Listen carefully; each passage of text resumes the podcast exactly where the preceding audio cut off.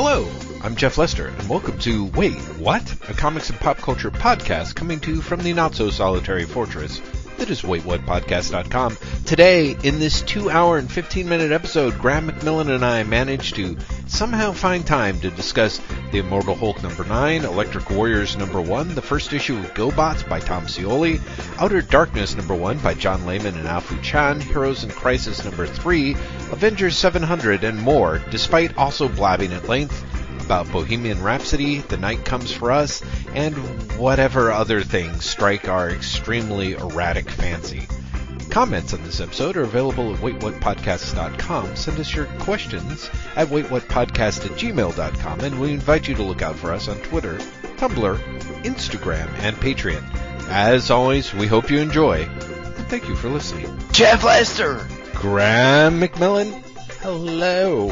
Hello, and happy post-Thanksgiving. Happy, uh, Thanks Saturday. There should be a name, right? There should be. There should be, especially considering Black Friday has become such a thing. I feel like Well, we should have oh, like no, wait, there is. There's, it's Small Business Saturday, isn't it? oh Because it's yeah, Black Friday, and then it's Small Business Saturday, and then it's Nobody Gives a Fuck Sunday, and then it's Cyber Monday. Right, right. I gotta tell you, nobody gives a fuck Sunday would be great if A, that word's actual name, and B, it was like the purge or something. That would totally be Give it like a year, Jeff. no kidding. Seriously. Hey, happy no one gives a fuck Sunday. Molotov cocktails for everyone, motherfuckers. Woo! Ah, that'd be great. when I the woo at the end, part of me was like, Jeff knows that Molotov cocktails aren't cocktails, right? Jeff knows what a Molotov cocktail, right? Of course, what- I mean, Right, so- yeah, I mean, This could be awkward, and you're is- like, sure, is- sure I do. Of course I right? do. They're- It's like two parts vodka to like one part cinnamon schnapps and uh yeah, yeah, yeah. No, no, no, Graham. Thank you. I do like I just I'm a big fan of saying woo, but you're right. Cocktails and woo does make it sound like I'm really thinking about drinking the Molotov cocktails. The thing that's great is of course I was talking so quickly uh eagle-eared listeners will hear me say Molotov cocktails. Jeff, I, Probably what I've we got to be honest. I heard you say that, but I just thought I'd ignore it. Oh, Graham. I'm supposed to draw attention to it. You're like the worst wingman in the world. I love the fact that you're like, oh, I heard it. I just didn't say anything. I just decided to grill you on whether you knew whether it was actually a drink or not. Like, that's the funny thing, Jeff. You have spoken not being able to talk is not funny. Like you misunderstanding what you know, an incredibly famous I was gonna say explosive device. Would you call it a device? well, I mean, sure, I guess in the sense that it's constructed, it's not you don't find it in But it nature. but it, it feels weird to call it a device. like it's got to have some gears or something to technically be like a device. I feel like a device should be some like technical in some way. Do you know what I mean? Like there should be technology. There should be something like a grenade is an explosive device. Sure, Absolutely. A cocktail, while explosive, device feels wrong. It feels too simple to be a device. You know, is a rock a device? Uh, no, a rock is not a device, but when you say like a rock and a sling is a device, That's what I'm. That I'm. I'm having problems because my gut instinct is no. wow. Right. Graham McMillan, technology snob, is on the case. Do you want to? Do you want to go to Google and see? Or? No, no, I no. I think we should leave this in the hands of the public. I think the whatnot should rake me over the coals about this. that would that would be great. I would love that we're like uh, somehow are going to upset the entire uh, improvised explosive device subreddit, and they're just going to come after you en masse. Because there probably is one, right? Oh well, of course. Like almost certainly, there's, an IED. yeah, oh god. completely. There's an IED subreddit. Oh man, Jeff, Jeff. So, uh, uh, to again, we're a comic book co- podcast. Let's not talk about comics for a while. Um, I do this thing for Wired every week where I do like pick five things that people have talked about on the internet and do like summary, Mhm. right?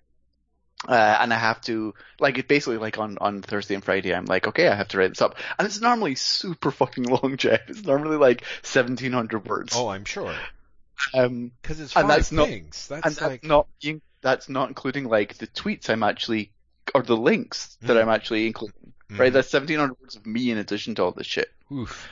Um, and not to get too heavily political, but like I started it before the current administration. Oh dear, right. And it was literally like funny things on the internet. Right, right, exactly. And at some point, and I want to say it was like maybe because it wasn't immediately after Trump took office, hmm but but fairly quickly after, it literally became like, what is on fire in the world this? Yeah, This right. week. Exactly. Yeah.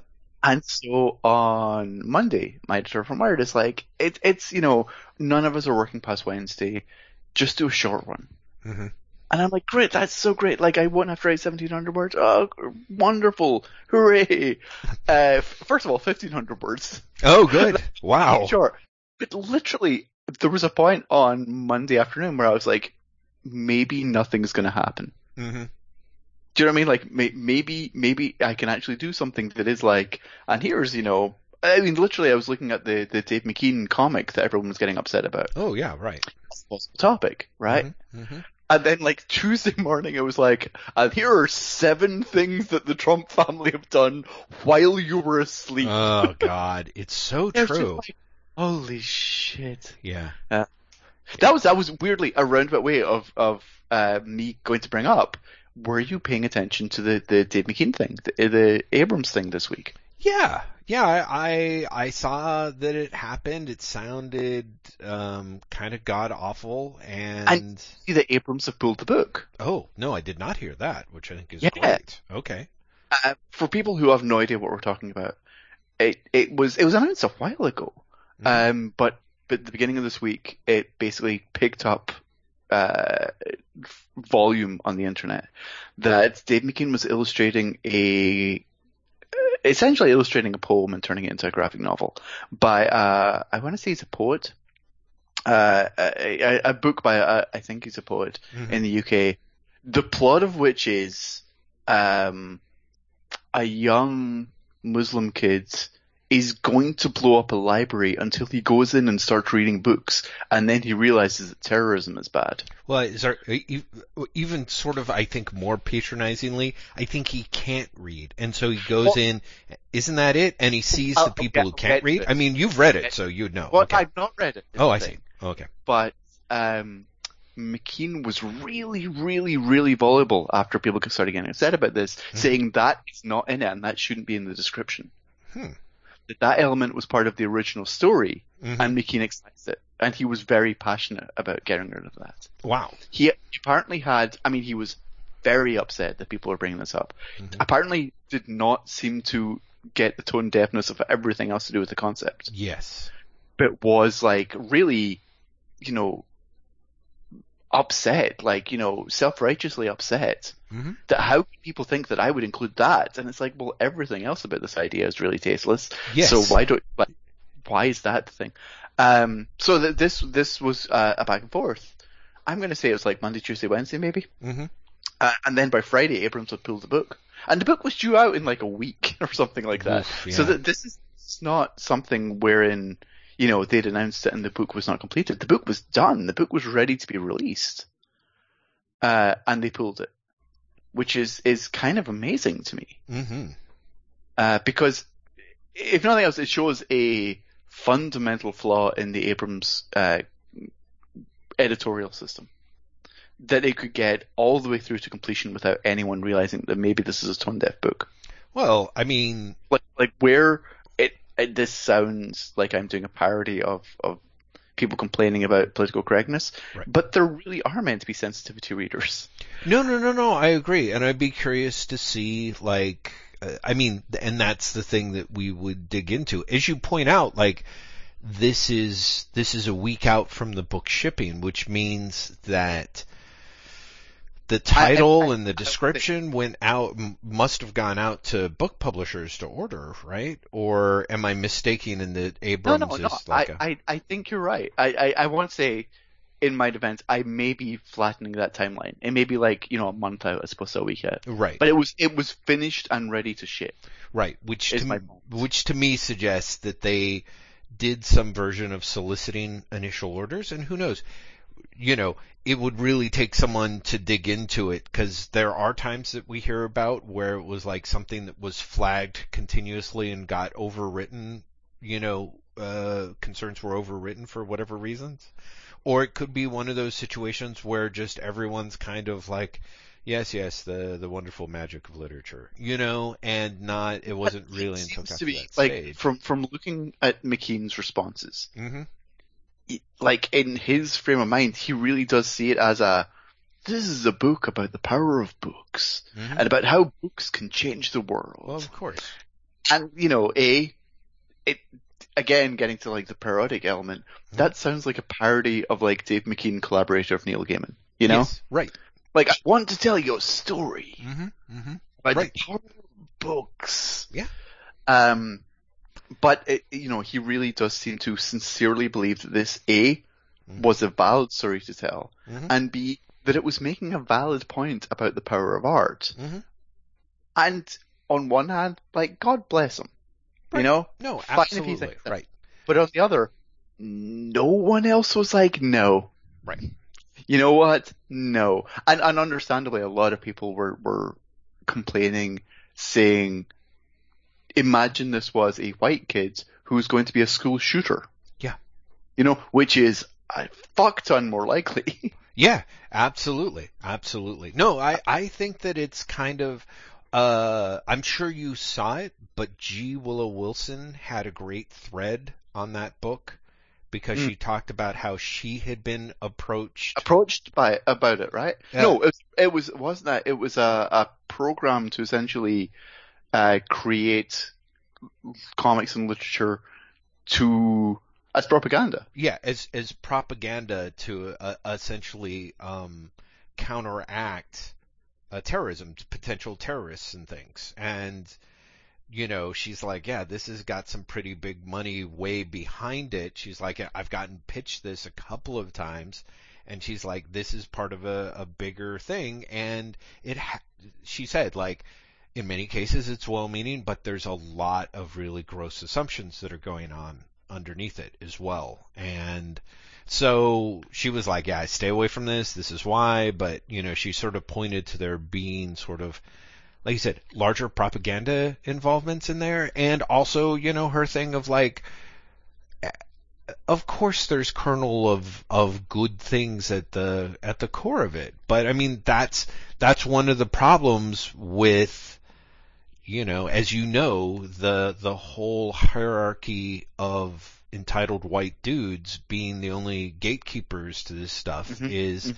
they think that this is really great and can't it, it's precisely because they can't see how like you said parodic and just in in it, so classically skewed to the point of offensiveness it is inherently offensive it is and it's like you know let if you are going to undertake such a thing like and obviously it's like an adaptation of a poem i don't it seems right from there that it's like but you know like if you get if you get people who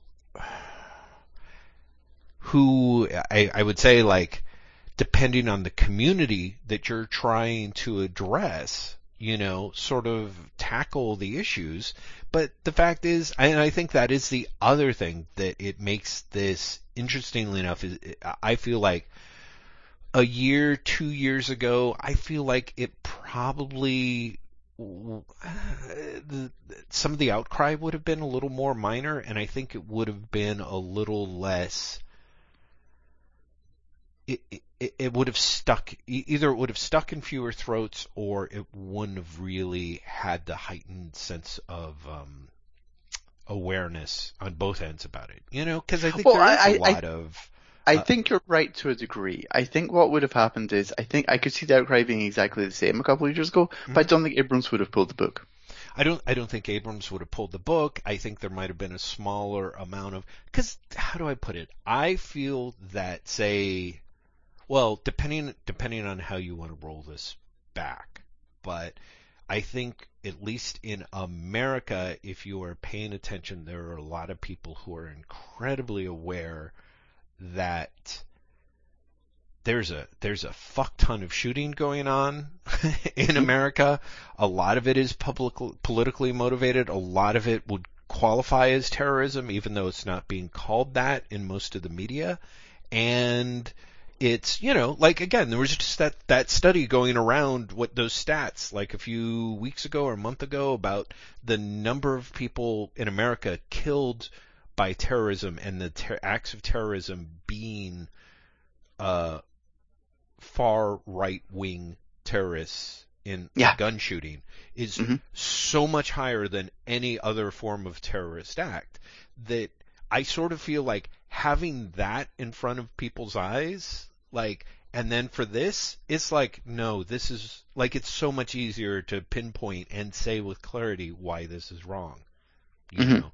Like, Yeah. I, it, I just unfortunately feel that, you know, America being, becoming the really, uh, impressive bloodbath a-thon that it is, I think at this point in 2018, it's a lot easier than it might have been in 2014 to 2015 to say like, look, people are getting shot by gun. Like, don't what it, this bullshit about you know a suicide bomber in a library is like.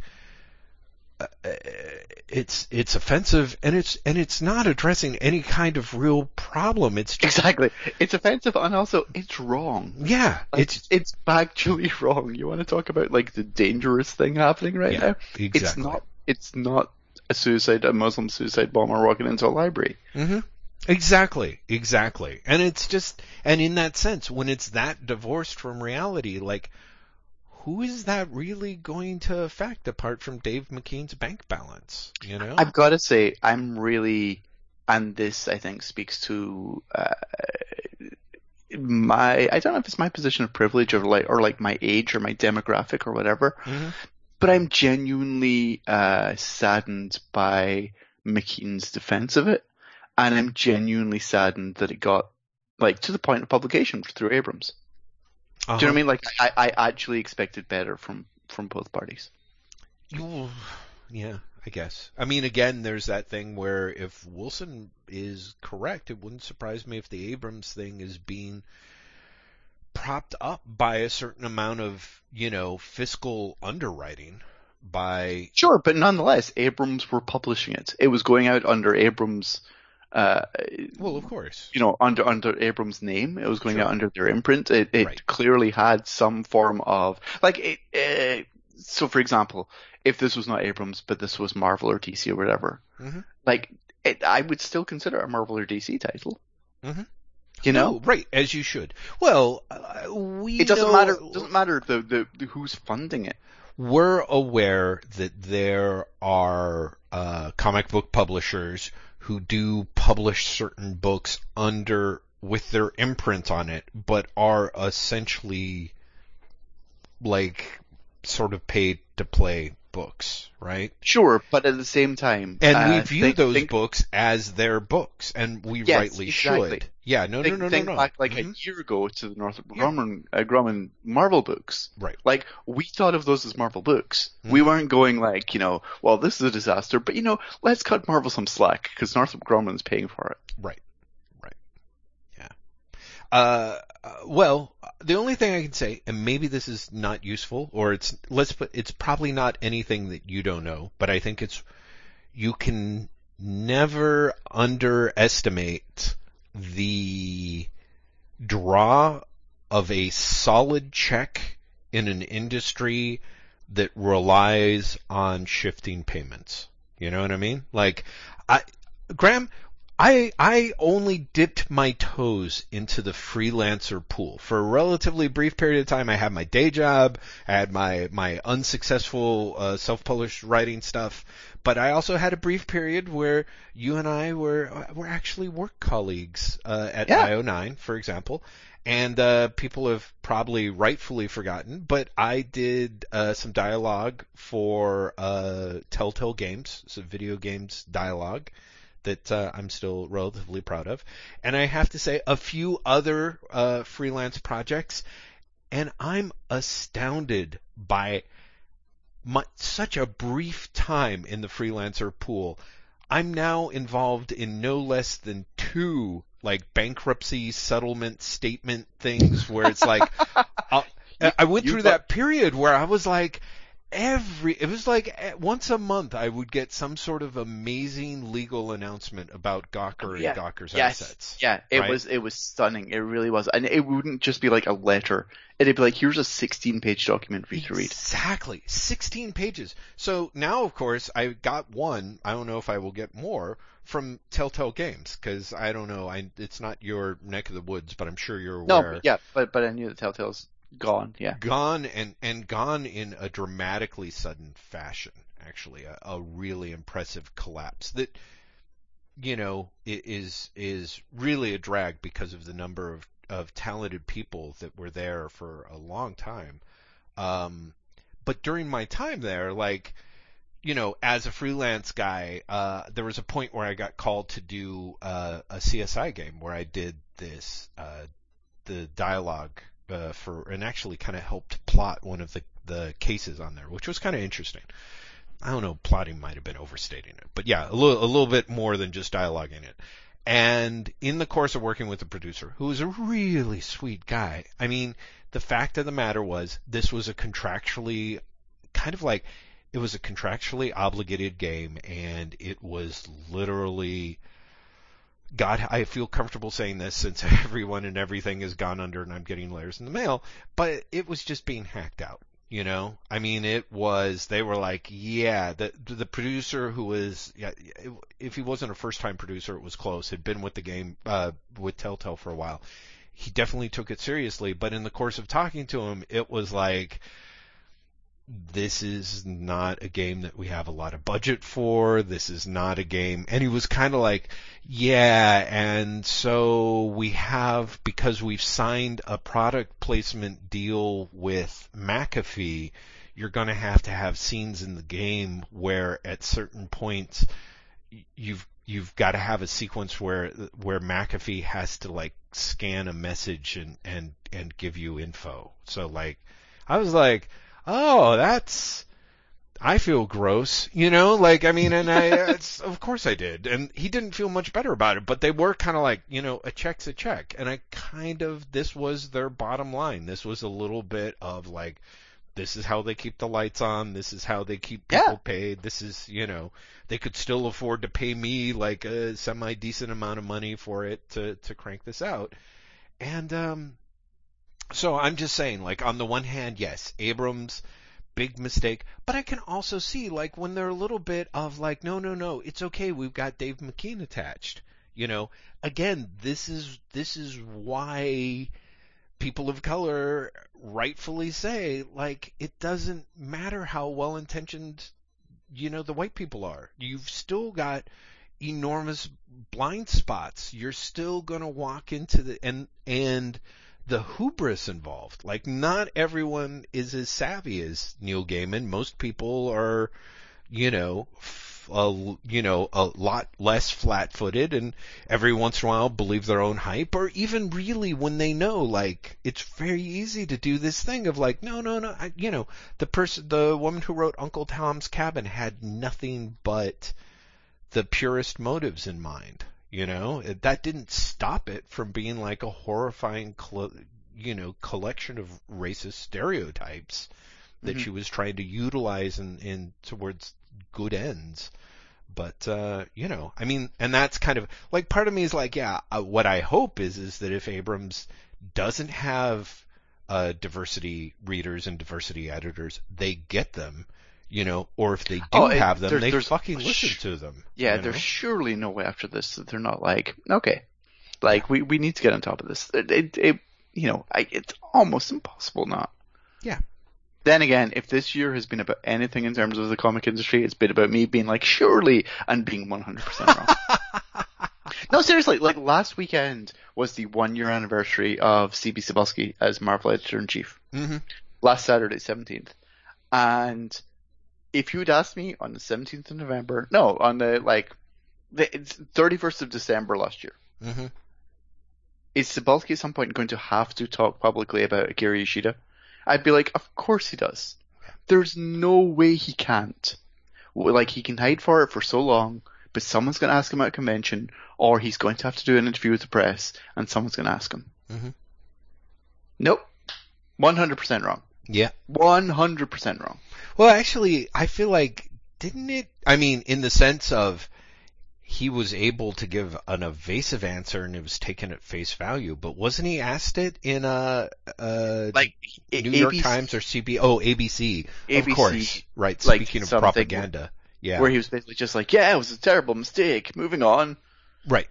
You know, and it, it's just Well, But so, honestly- it, yeah. that doesn't count. You know, like it really doesn't.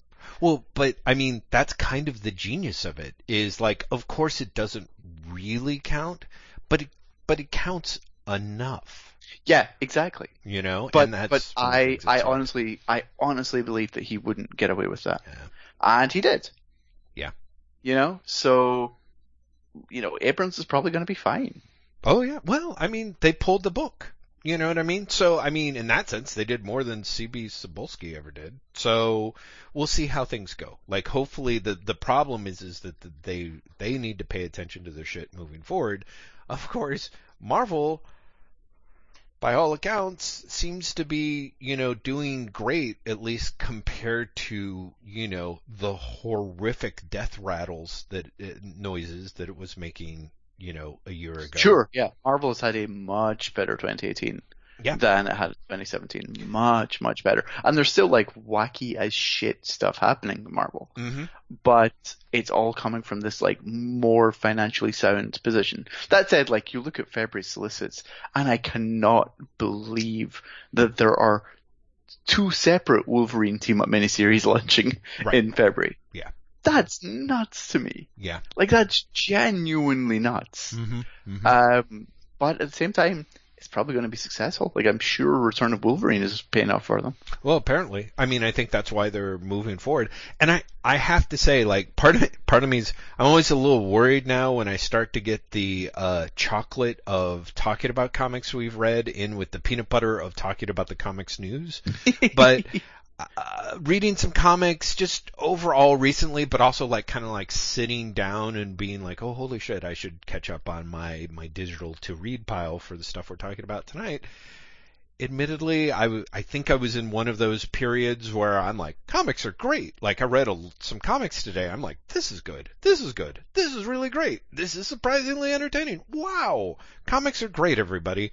Uh, so maybe I'm just like biased or brain damaged or whatever, but I, I have to say, there's Marvel's financial health and then there's honestly some of Marvel's output is enjoyable. I mean, I don't know how wide that goes because I'm not keeping up. Even I'm even my super, I'm super stuff. curious what you're reading in that case. Like for example, Immortal Hulk continues to just be jaw-droppingly good. We'll see, and there you go. It's a Hulk book that is jaw-droppingly good. That's that is kind of like we kind of like oh, take and it's kind of amazing because like it's we're what issue ten, it- yeah, uh, ten or eight or something like that. Um, issue I'm nine. like- Mhm. and like Ewing has not dropped the ball yet. Yeah.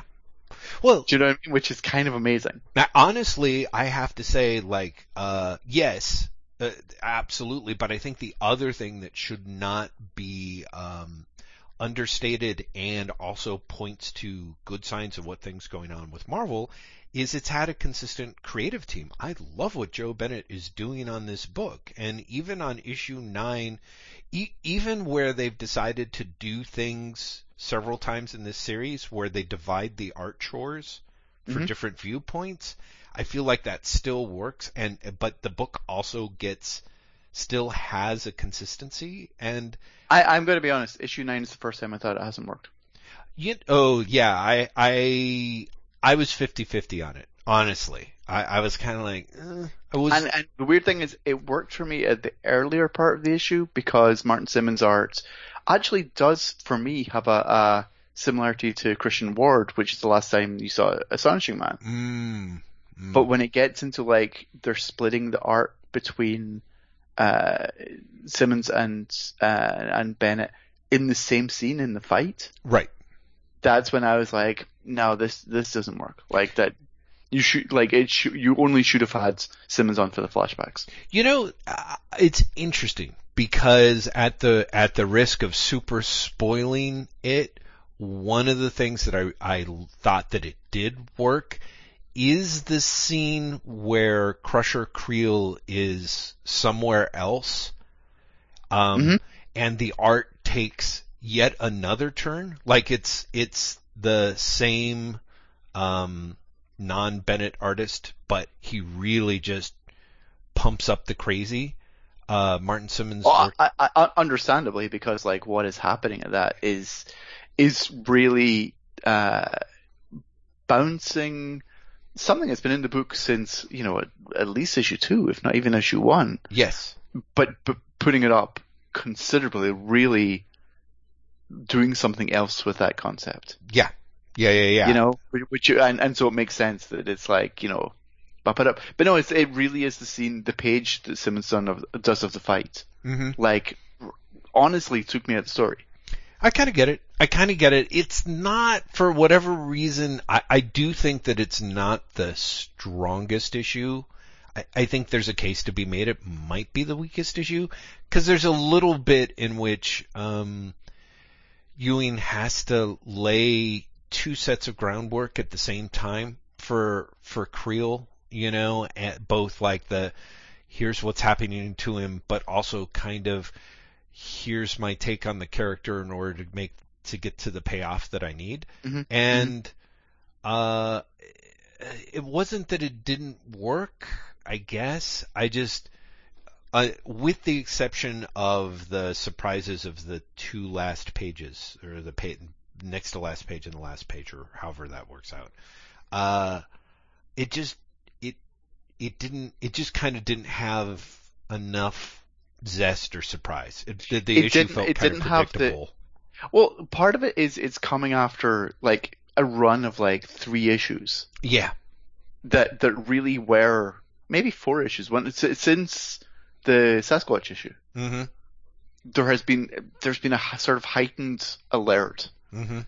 in this in this narrative, And I and, and I think yeah. I think there's there's something that you know I can uh, appreciate on the writer level of Mhm. of you have to ramp it back down. right, right, which I do get, and you're right. And, and and the Bennett the Bennett element, the Hulk element of that issue mm-hmm.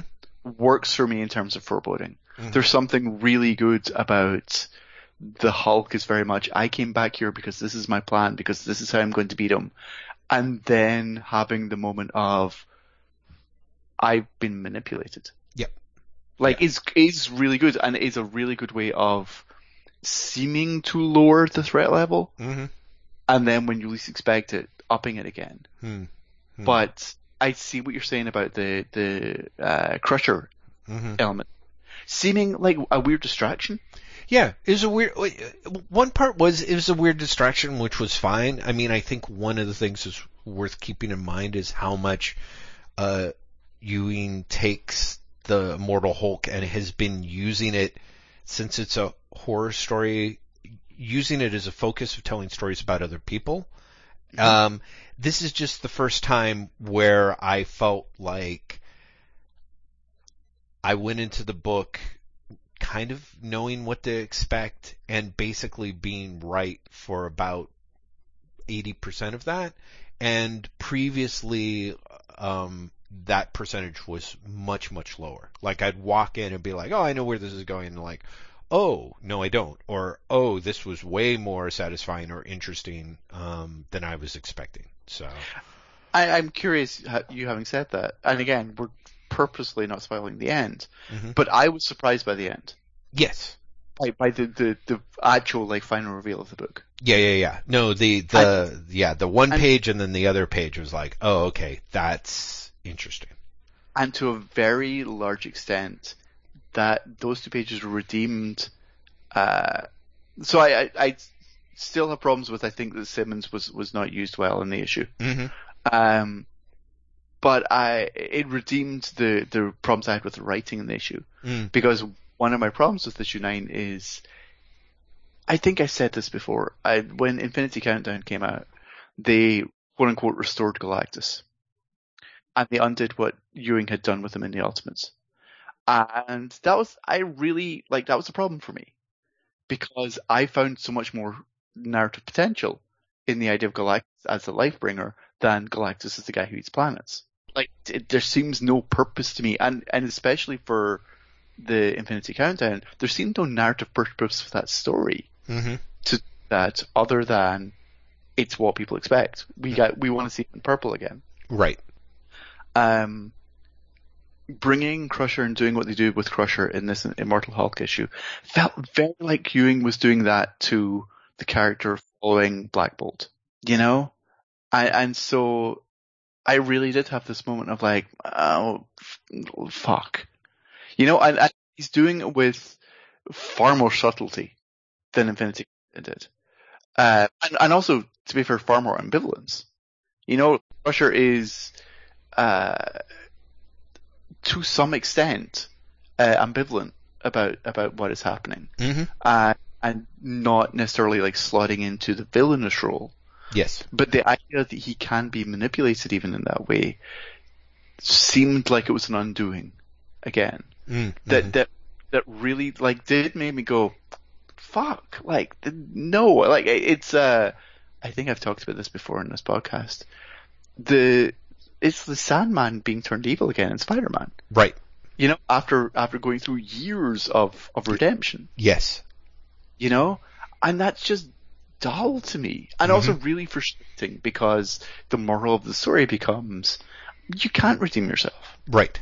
Yeah. I mean, the moral of the story becomes, oh, there, there's no point. Mm-hmm. You know, or you're going to inevitably, re, you know, resort back to, to whatever you were when you first appeared. Which, it's superhero comics. Like, on some level, that's true.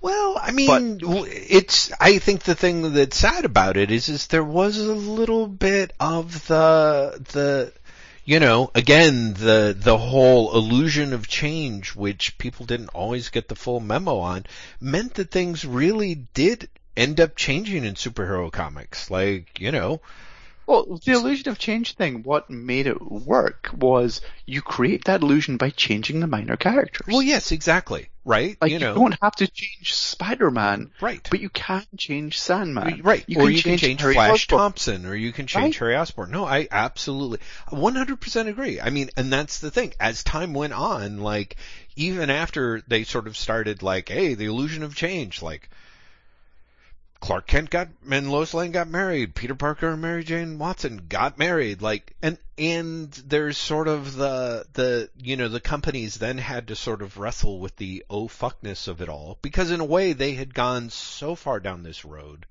um, far past, I mean, I, I, to me, I, I feel like the statement, well, of course it is, cause they're superhero comics, is kind of a, is, is, is kind of a, uh, a recent adaptation.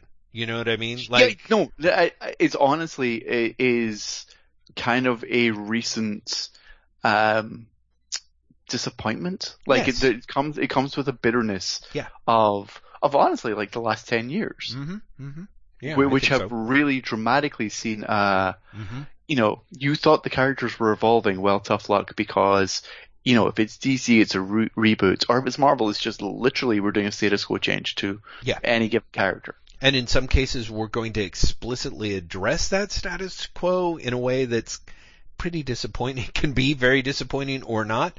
Or sometimes they don't even, and it's just kind of like, uh, weren't you guys paying attention? Like, what what happened to this or that? The I, for myself, there's kind of a, I have so little skin in the game when it comes to either universe that I can kind of let those things kind of roll on and be like, Well, sure. it- I mean, like, you know, I, I, I, I, but that's a shame in a way. Yeah, exactly. No, I get Um, it. I because, get it. because at the same time, like, you know, you look at something like Mr. Miracle, I never cared if that story was in continuity. Right. That didn't matter to me at all. Right.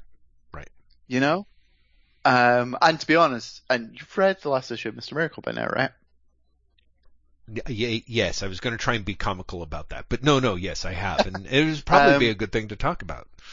Well, well, but what I was going to say is like, it's, like issue 11 of Mr. Miracle goes all the way up to going, we're going to explain the continuity, and issue 12 makes a point of being like, no, we're not. Uh, I guess so. I mean, I feel like it. Inso- insofar as Tom King has said it all takes place in continuity. Right. issue 12 just does doesn't like it it it completely and, and for my money wonderfully just sidesteps it and the Mm. reason I say that is Mhm. Mr. Miracle and Barda have shown up in the Justice League comics since then Mm, hmm Right. you know Right. so clearly like it it doesn't and that's fine and that's good um Well, unless unless unless Tom King has a far more sinister understanding of continuity than you or I do, which wouldn't actually surprise me. uh, Um, I can I can speak to that slightly Mm. to be a bit spoilery which is I read Heroes in Crisis issue 3 Oh. And you and I have talked, I think, on this podcast before about both of us being disappointed in issues one and two. Uh, I actually jumped off after issue one because Oh, I? I didn't see I it gain any better. Yeah. Uh, issue three is not only the first uh, downright good issue, it's the first great issue. Wow. Really? Uh, I'm and stunned. honestly, where it gets there is by being a flashback issue. Mm. It is the Lee Weeks drawn issue, hmm and it is what happens to three members before the murder. hmm Person Sanctuary. hmm Um, and it is, it's honestly everything I wanted from the series in the first issue. hmm It also, and I'm, I'm aware that this episode is going to be released before this comic is released. Right. So I'm really hyper aware of, of spoilering anything. Um, it ends in such a way that either A, solves the mystery, or B, is a massive fucking swerve. Mm. That adds in really intensely to the mystery. Hmm.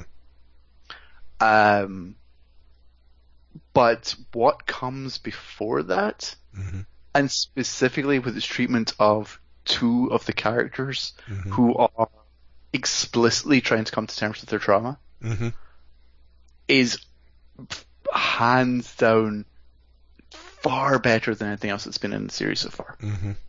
Uh, and it made me go, oh, that's what I liked about Mr. Miracle as well. I liked it when it was a character study and the plot didn't really matter. hmm Because what I like about Mr. Miracle is ultimately I was never invested in this uh, question of who is going to win the war between Genesis and Apocalypse. Oh yeah, of course. Right. You know, I Mhm. I was interested in how is Scott, how is Barda, hmm like are how are how are they dealing with the trauma? Right. And so Heroes in Crisis 3 comes out, and it is very much how are these three characters that I'm going to not name, um, trying to deal with, or even face up to the fact that they are Mhm. traumatized. hmm Um, and it, it literally, up until the last few pages, has nothing to do with the rest of the series. hmm There is no whodunit. There is no, we're ha- having an investigation. hmm There is no any of that. hmm And it's much better as a result. Hmm. Interesting. Interesting. Uh, I worry that it might be too little too late, but I mean, that's I, neither here I'm not, nor there. I, I will say this right now. Mhm. It's not, if you've jumped off the book, don't jump on, back onto this issue. Right. Okay. Like it's, it's not worth it, for want of a better way. of. Well, So, I mean, like, yes, no, and I think that's it. Right. Get you back to the main plot, Right. you know? Right. Um, but I was, I was genuinely surprised by how much I liked the third issue. Hmm. And, and my first thought was, oh, this is what I wanted the book to be all along. Right. Right. In fact, the way that you're talking about it, I'm kind of like, oh yeah, because I remember a lot of things I didn't like about the first issue, and I get it. It's super, super in media res, and it makes sense that you can't start the first issue with the setup. I mean, I guess you can, of course, uh, uh, but, but it, you know, but I understand the choices that were being made in that sense, but it is sort of like, oh yeah, it sounds good. It, I know what I wanted as well, and I can also see, but I'm also aware for whatever reason after that first issue, I was like, you know what? I'll check out the collection on Hoopla. There is absolutely nothing in here that I need to kind of read in real time, and I suspect if there's anything that's quote unquote redeemable about it uh, at all, it'll be something that I can, you know, that I can appreciate in the um in the trade. You know, I don't I don't need Well, to have and the- also, uh, you're you're coming at the trade. You'll be coming to it with the benefit of other people's hindsight. Mhm. Do you know what I mean? Like there really is a different experience of approaching a work after other people have read it and been like, "That just didn't come together." Oh yeah. Or Or- or, what- or make a case for that it did come For, together. for why it does exactly. No. Um, yeah. I think I think it was a couple of weeks ago now. Mhm. Um, I saw the Bohemian Rhapsody. I saw the the Freddie Mercury movie. Oh my god. Oh my god. We saw that yesterday, Graham. Oh my god. Okay. But like, I enjoyed it because I'd been told by so many people it's shit. hmm Does that make sense? And Yeah. so I went in with really reduced expectations, Mhm. and every one of their criticisms is valid. Oh yeah. Every single one. Yeah. Because it's not an especially good movie. Oh, it's But because I went in basically going, as long as this movie just gives me some good Queen songs, I'll be fine. Hmm I came out of it going, I got some good Queen songs. well, you know, You honestly, know, that, that guy who played Brian May was okay. yeah, yeah, that's know? right. Absolutely, looked dead on like him. The the for me, w- I think because Edie and I saw that yesterday morning. I actually saw three movies yesterday, and I'd love to talk to about at least two of them. I know, I was shocked. Uh, it- um, and Bohemian Rhapsody was one of them. It was the first one we saw in the morning, and we walked out, and it was just like it. It was. It's that classic. Like to me, it was like such the so bad it's good or as we went online and tried to hunt up reviews there was the the reviewer for the Washington Post I thought was dead on where she was like it's that most improbable of unicorns a truly terrible movie that is um you know genuinely entertaining and it is whether it was the horrific script at parts or the amazing uh, performance uh, by Rami Malek. Is that right? Yeah, yeah. As as Freddie Mercury, or just some of the dumb in jokes, or really ultimately the fucking Queen's music is is great. And Right. so there was just that thing of like the parts that were that felt like an honest to god dramatic recreation of Spinal Tap scenes. Like Edie and Oh, I I saw s- someone somewhere was like, it's walk tall but done seriously. Yes, and honestly, you know what? That actually was one of those. Uh, that was a, one the Washington Post reviewer referred to it that way too. It it is. It really was. I was like, stuff was so bad. We were. Edie and I were all but like wiping tears from our eyes, but then the music would come on and it would be great, or there would just be something, there'd just be enough of a little thing. But man, that movie's atrocious, but entertaining. Like it really was. Like I was kind of hoping we could talk about it so that I could be really perverse and say like, well, you know, it didn't cover the Flash Gordon soundtrack at all, so it's ultimately invalid. like I really did walk I out. I was like, oh god, I saw. I saw someone uh, on Twitter today, I think, uh, complain. They were like, "I, how dare the movie pretend that uh, Freddie Mercury wrote Who Wants to Live Forever." About having AIDS when he clearly wrote it. It was written by Brian May Yes. for the Highlander soundtrack. Yeah. And I to be like, dude, like the film was a piece of trash. Just accept the film was a that piece of movie trash. was like it was great. We walked out and Edie was like, I don't think any of those scenes happened. Like she was like, that entire movie was completely fraudulent. yeah, no, seriously, seriously, those people existed with those names, and that's about as close as you can get. Every other thing, and it was. She said, you know, we came home. First thing we did is she fired up the the Live Aid performance on YouTube, which is great to see after seeing that movie. Um, cause Edie and I both kind of had like thought that the movie did an amazing job with it, but at the same time we were like, you know, kind of walked out and was like, we both thought that the original performance was more powerful, and we're not even like crazy Queen fans. Um, but we were both like, yeah, I remember we had that weird thing of like both of us remembered in exactly where we were when Live Aid was on. Me and too.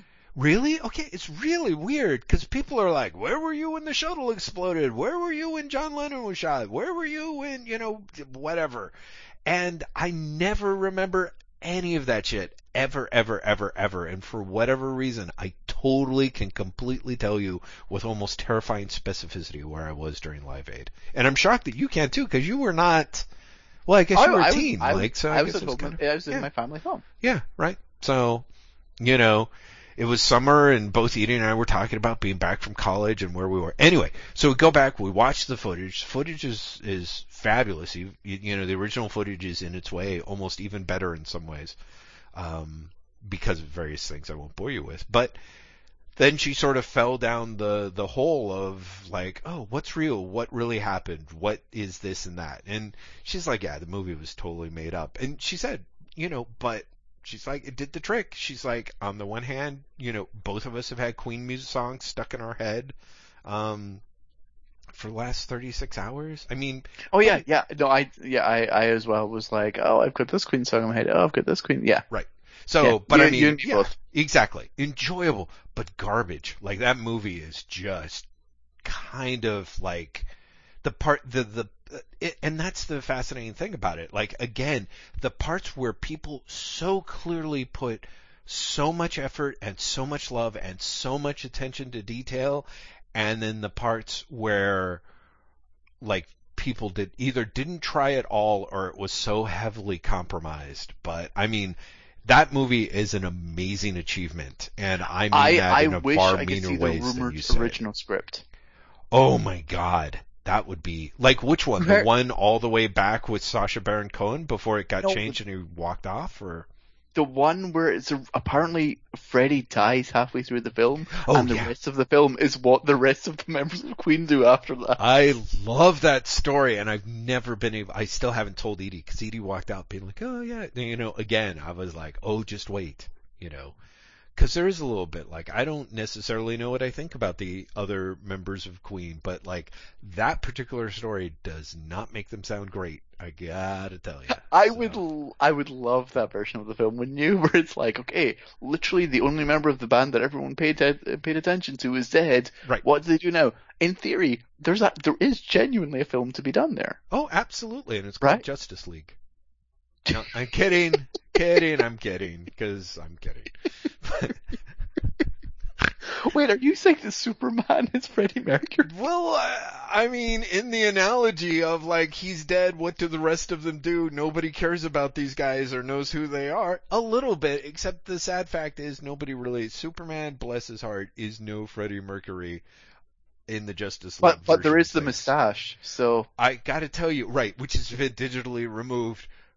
did I you do see hope, did like, you see part the of me is like- Paramount Oh yeah, sorry, no, you go. did you see did you see the Paramount donated money to Movember in memory of Henry Cavill's mustache That is the best. That is the best. I thought that that was wonderful on every level. Not least of which is you just get the sense that someone's being trolled. And I don't know if it's Henry Cavill. I don't know if it's oh I think like it's Warner Brothers Warner think Warner Brothers. Yeah, that's kind of what I think as well. But it is, it, I thought that was phenomenally excellent. And what I was going to say was just simply like, oh, I do hope that Grant Morrison's in a return to multiversity makes a point to make Freddie Mercury uh, Superman uh, at at some point. Like if we can, if we can just make the Justice League like be like the the Justice League, the glam Justice League, I would be I would be beyond happy. That would be Joshua best. Williamson, if you're listening to this episode, you're writing the Flash. The Flash isn't going into the multiverse these days. Come on, Come on. just just take a like a one We all scene. need it. Just face it. Just Freddie Mercury drawn in the Superman suit would be the best. Just be the best. Graham, you were, I don't know if you remember, but when Edie and I spent a month in Buenos Aires, one of the things that we did was we went to a Queen tribute band concert. I not only did I not remember, I don't think you ever told me this. Oh, I can't believe that we did. Although maybe I did. We were there for a month, and of course we're catching public transit, and so there were all these um, like signs like Queen and the date and the arena, and I'm like, huh? And they did say in you know, Spanish, like, oh, it's a it's a tribute band. I don't even remember the phrase because it's been, I think, over a decade. But I was like, we got to do this, you know, because part of me was just like, this would be so silly, and it was great. It was so much fun. It was a Queen tribute band, and um, it was it was one of those things where it's like it's not it's not in a bar. Don't get me wrong, not to knock, because one of the other things we saw, and we did see this. I want to say in a bar. It was actually a cafe. We saw a musical about Che Guevara that was like fucking great in a cafe. It literally had a cast of six people unsurprisingly, the guy playing Che wrote, directed, and and you know starred in it, and was eh, it was I was it a musical? I'm sure it was a musical, which is the thing that drives me crazy. Is like I'm like, how can that be? Like, and we sat, we ended up sitting like right in the front, so we could watch this guy like totally sweat into his cargo pants, and it was.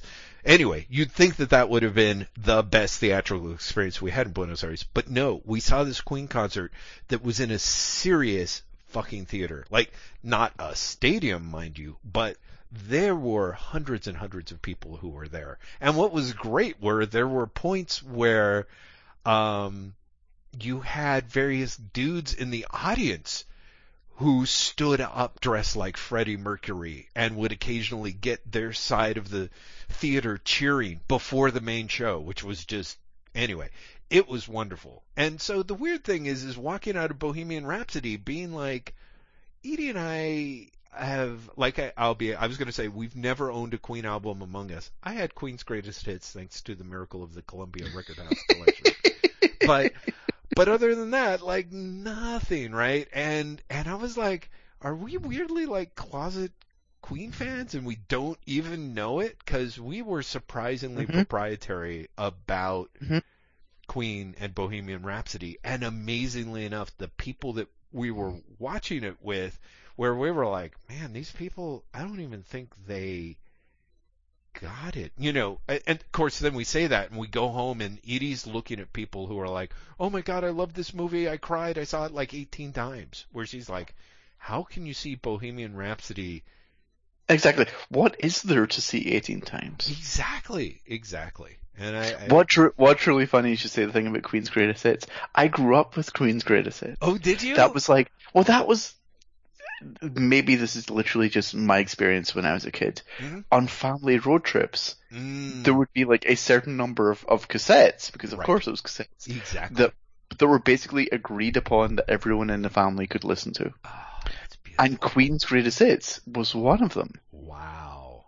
Uh, and I honestly don't remember the others, but I can remember another cassette I listened to, which was not approved by everyone, but my dad was driving, therefore he got to say, and that was Huey Lewis and the News. No, sports. Whatever. Is that the album that's got Hip to Be Square on it? Yeah, I think so. I think then, so. Yes. yes. Oh. I that I also I also grew up listening to that song, that album. Oh man. Oh man. That's that that hurts. I have to say, I remember listening to sports because uh, I think one of my brothers, uh, I know one of my brothers, I just don't remember which one, had the um, had the album, and I was like, I don't. Oh wait, what was what was the song? Cause Hip to be square. Hip to be square. Power of love. Power yeah. of love. Oh, maybe it's not. This is sports has the heart of rock and roll heart and soul. I want a new drug. If this is it. Yeah, no, it, it didn't. It didn't have a one new drug on it. Oh my. Four. It's the album Four. Oh no, Graham! You listened to another Huey Lewis and the oh no. Yep, yep. It had it had stuck with you. Ooh. Uh, Hip to be square. Oh. Oh yeah, it didn't have the power of love apparently. Oh yeah, just. The European version has Power of Love on it. So. Oh, that makes sense. Yeah. Plus, sometimes they throw extra tracks on the cassettes. You know, they used to do that too. So, oh, ow, ow. Oh, yep. Graham, Graham, I'm so sorry. I never knew that about you. Anyway, I remember, I remember my, remember my brother having sports and I was so pissed because I was convinced and I knew with beyond a shadow of a doubt, I'm like, these motherfuckers what 20 years from now when I am 38 or 45 or whatever and I'm walking through a supermarket I'm going to have to hear these motherfuckers cuz you know like they played music in supermarkets that was already terrible that was several years old that I was like this is going to be this is precisely the kind of pap that they are going to play while I'm shopping for margarine and I'm going to fucking hate my life and I have to say I was entirely wrong. I mean, maybe it's different elsewhere, but I am stunned by how often I go into the supermarket and it's like Elvis Costello or Talking Heads or like shit that I actually listen to that kind of creeps me out that my demographic like like I'm like no you people are lying nobody listened to this shit you know what I mean Oh, everybody listens to this shit. And of course, like, I'm in Portland. Do you know what I mean? Like, you go Right. into fucking Fred Meyer's here and it's like, it's the Decemberists. yes But it's right. the B-side off of their second, you know, single. And you're like, what the fuck? totally No, but really, like, because you know, I, I, it, especially in San Francisco, you would go in, and it would be again, it would be like Elvis Costello. Mhm. Do you know what I mean? You'd be listening to like the Shears Model or something. yes totally Um, totally But like, it, but like in the UK, it's it's whatever's pop at the time. Mm. Do you know what I mean? So Oh, it'd be it's like, you know, stuff yeah, Mm. very much. hmm But it was it was pop. Do you know what I mean? It wouldn't be like you know whatever. Uh, you know the the NME liked, but wasn't in the top forty. It was Mhm. top forty music. Yeah. And so I remember even coming to San Francisco and, and being like, "This is like this is weird. Like Mhm. like you know this is an album track from REM. Yeah. You know. right And then Yeah. you literally you come to Portland and it's like you know this isn't the album version of the song. This is the version from their like you know live at the Budokan, which is only ever released as a fan club DVD, Right. and blah blah blah blah blah. And you're like, fuck. Well, see, the part of the problem is, is like knowing that the Decemberists are like a local band. I'm like, I'm actually genuinely 100% that Fred Meyer didn't like commission them to record a Christmas tune. You know what I mean? Like that. Well, get we are only getting into that season now, so I'll I'll give you an update soon. please do, please do. Next time you're in a Fred Meyer, hear what's hear what's going on. So, um, what was I going to say? I actually was at some place that was so terrifyingly banal, and in the background they were playing something, and Edie and I were talking about that. I can't remember where we were. It's a shame. But I really had that moment. She was telling me something important. I'm like, wait, wait, wait. You know, in my head, the back of my brain's like, are they playing How Soon Is Now? Like that doesn't seem. Oh yeah, Fred Meyer's here plays like the 12 inch version of How Soon Is Now on a regular basis. Shit. Oh my god. Yeah, that's kind of. Um, yeah, like part of me is like, on the one hand, oh God bless, I would still prefer that to Hip to Be Square, which I'm still expecting to be played, but at the same time, it's also kind of not quite right. You know what I mean? Like it's kind of a little bit of the. I no, I'm 100% behind it because I know that it would upset Morrissey. Oh yeah, well, what wouldn't upset Morrissey at this point? You know what I mean? Like Morrissey. I mean, fair. Yeah, I mean, I see your point, but at the same time, I'm like, yeah, right. Like, like upsetting Morrissey is Like like, like that's difficult. yeah, exactly, exactly, Graham. Uh, comic books. Did we ever talk about the first issue of Green Lantern? By the way, Uh, I don't think we did. I, think I think I might have said something about it, but you hadn't read it yet. I think I hadn't I hadn't read it yet. So um I did want to say that I enjoyed it. I was kind of I was surprised by the tone of it, which is really funny. And I was what I wanted to ask you was particularly the first half of the book to me, even though there are various old school DC shoutouts in it, felt kind of weirdly 2000 AD-ish to to me, or is that just oh, me? very, very. No, it's not just Oh, you. okay, thank God. It's very, very much. Yeah. Um, and, and and is intentionally so. okay. Like. I told you before that I read them early. I read the first two issues early because I was interviewing Morrison. Mhm. Mhm. And 2000 AD and heavy metal are two of like the big influences that both uh, Sharp and Morrison are, are sharing for this Mm, book. mm, okay. Great, great, great, great. Okay, fabulous. Thank you. But no, the whole the whole thing with um, Fuzel Flem Mhm. and and and like even you know aren't there aliens like taking bets on who's going to win? yes. exactly. But like all of that is super 1980s 2000 AD. Yeah. hmm hmm Yeah. Okay. Great. Great. Great. Yeah. Just there were there was a lot of like, yeah. Okay. Thank God. But anyway, I just wanted to point out and be like, okay, a I wasn't alone in that, and b I I was like unexpected and also a very enjoyable influence. I want to say that I really enjoyed Avengers 700 to move back to like I'm reading Marvel books and enjoying it. And I don't know if you read that issue or not. Um, I issue 10 slash 700. I have I have jumped off that title so hard. Oh, I'm sure. I'm I'm sure. Like every time I talk to you about it, you're just like, nope. And I have a sneaking suspicion. I'm like, oh, Graham, you got to give it a try. I think you would read this whole issue and be like, nope. But I like it. It's a it's a weird mix of shit. Again, it's a book that I assumed McGuinness was going to be gone much sooner. Like you know, as is the way with McGuinness by issue two. But he's he's still on it. The book still got a visual consistency to it. I mean, to, to be fair, he was gone by issue three. But then came back. Like he's he comes and goes. Like Yeah, I, I, don't know, that, he- but, but like, but you know, it's. I think he's going to be like um when he was on Hulk with Loeb, Mhm. where like literally he's quote unquote on the book for twenty issues, but he draws five of them.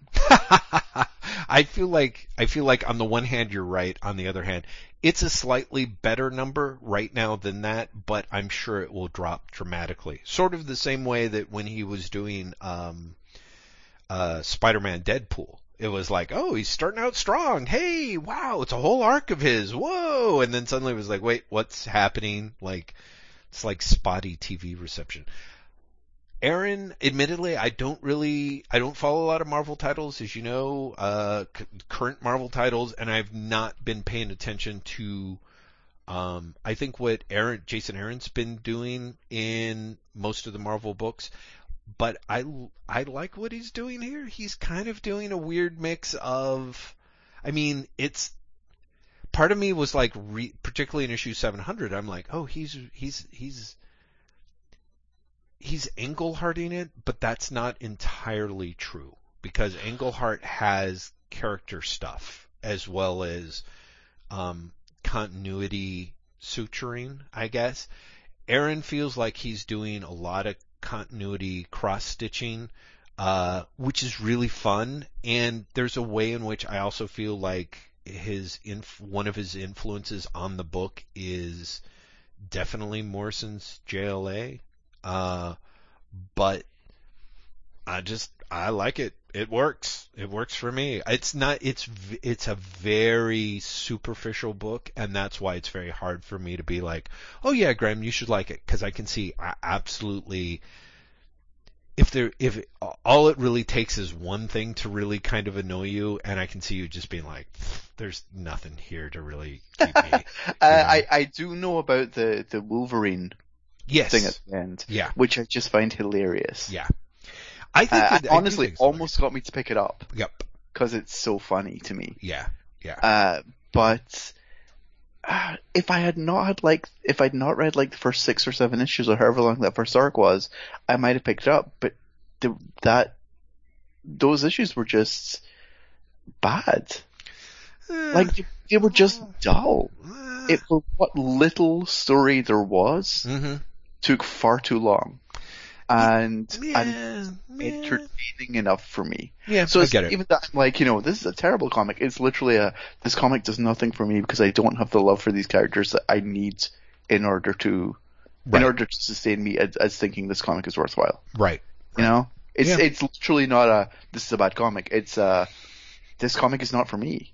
Uh, that could be. I mean, there's also a weird because I'm not sure the comic is for me either. But I I have to say there is a little bit of, for whatever reason, I was very forgiving of it in a way that I really probably shouldn't. Because I know what you mean. That first arc was three issues blown out into six, and it really felt like it. And in fact, part of me is kind of like really hard pressed to remember what happened in issues seven and eight. I can sort of vaguely remember nine, in part because it's continued in, in issue ten. But I'm like, what is happening with what?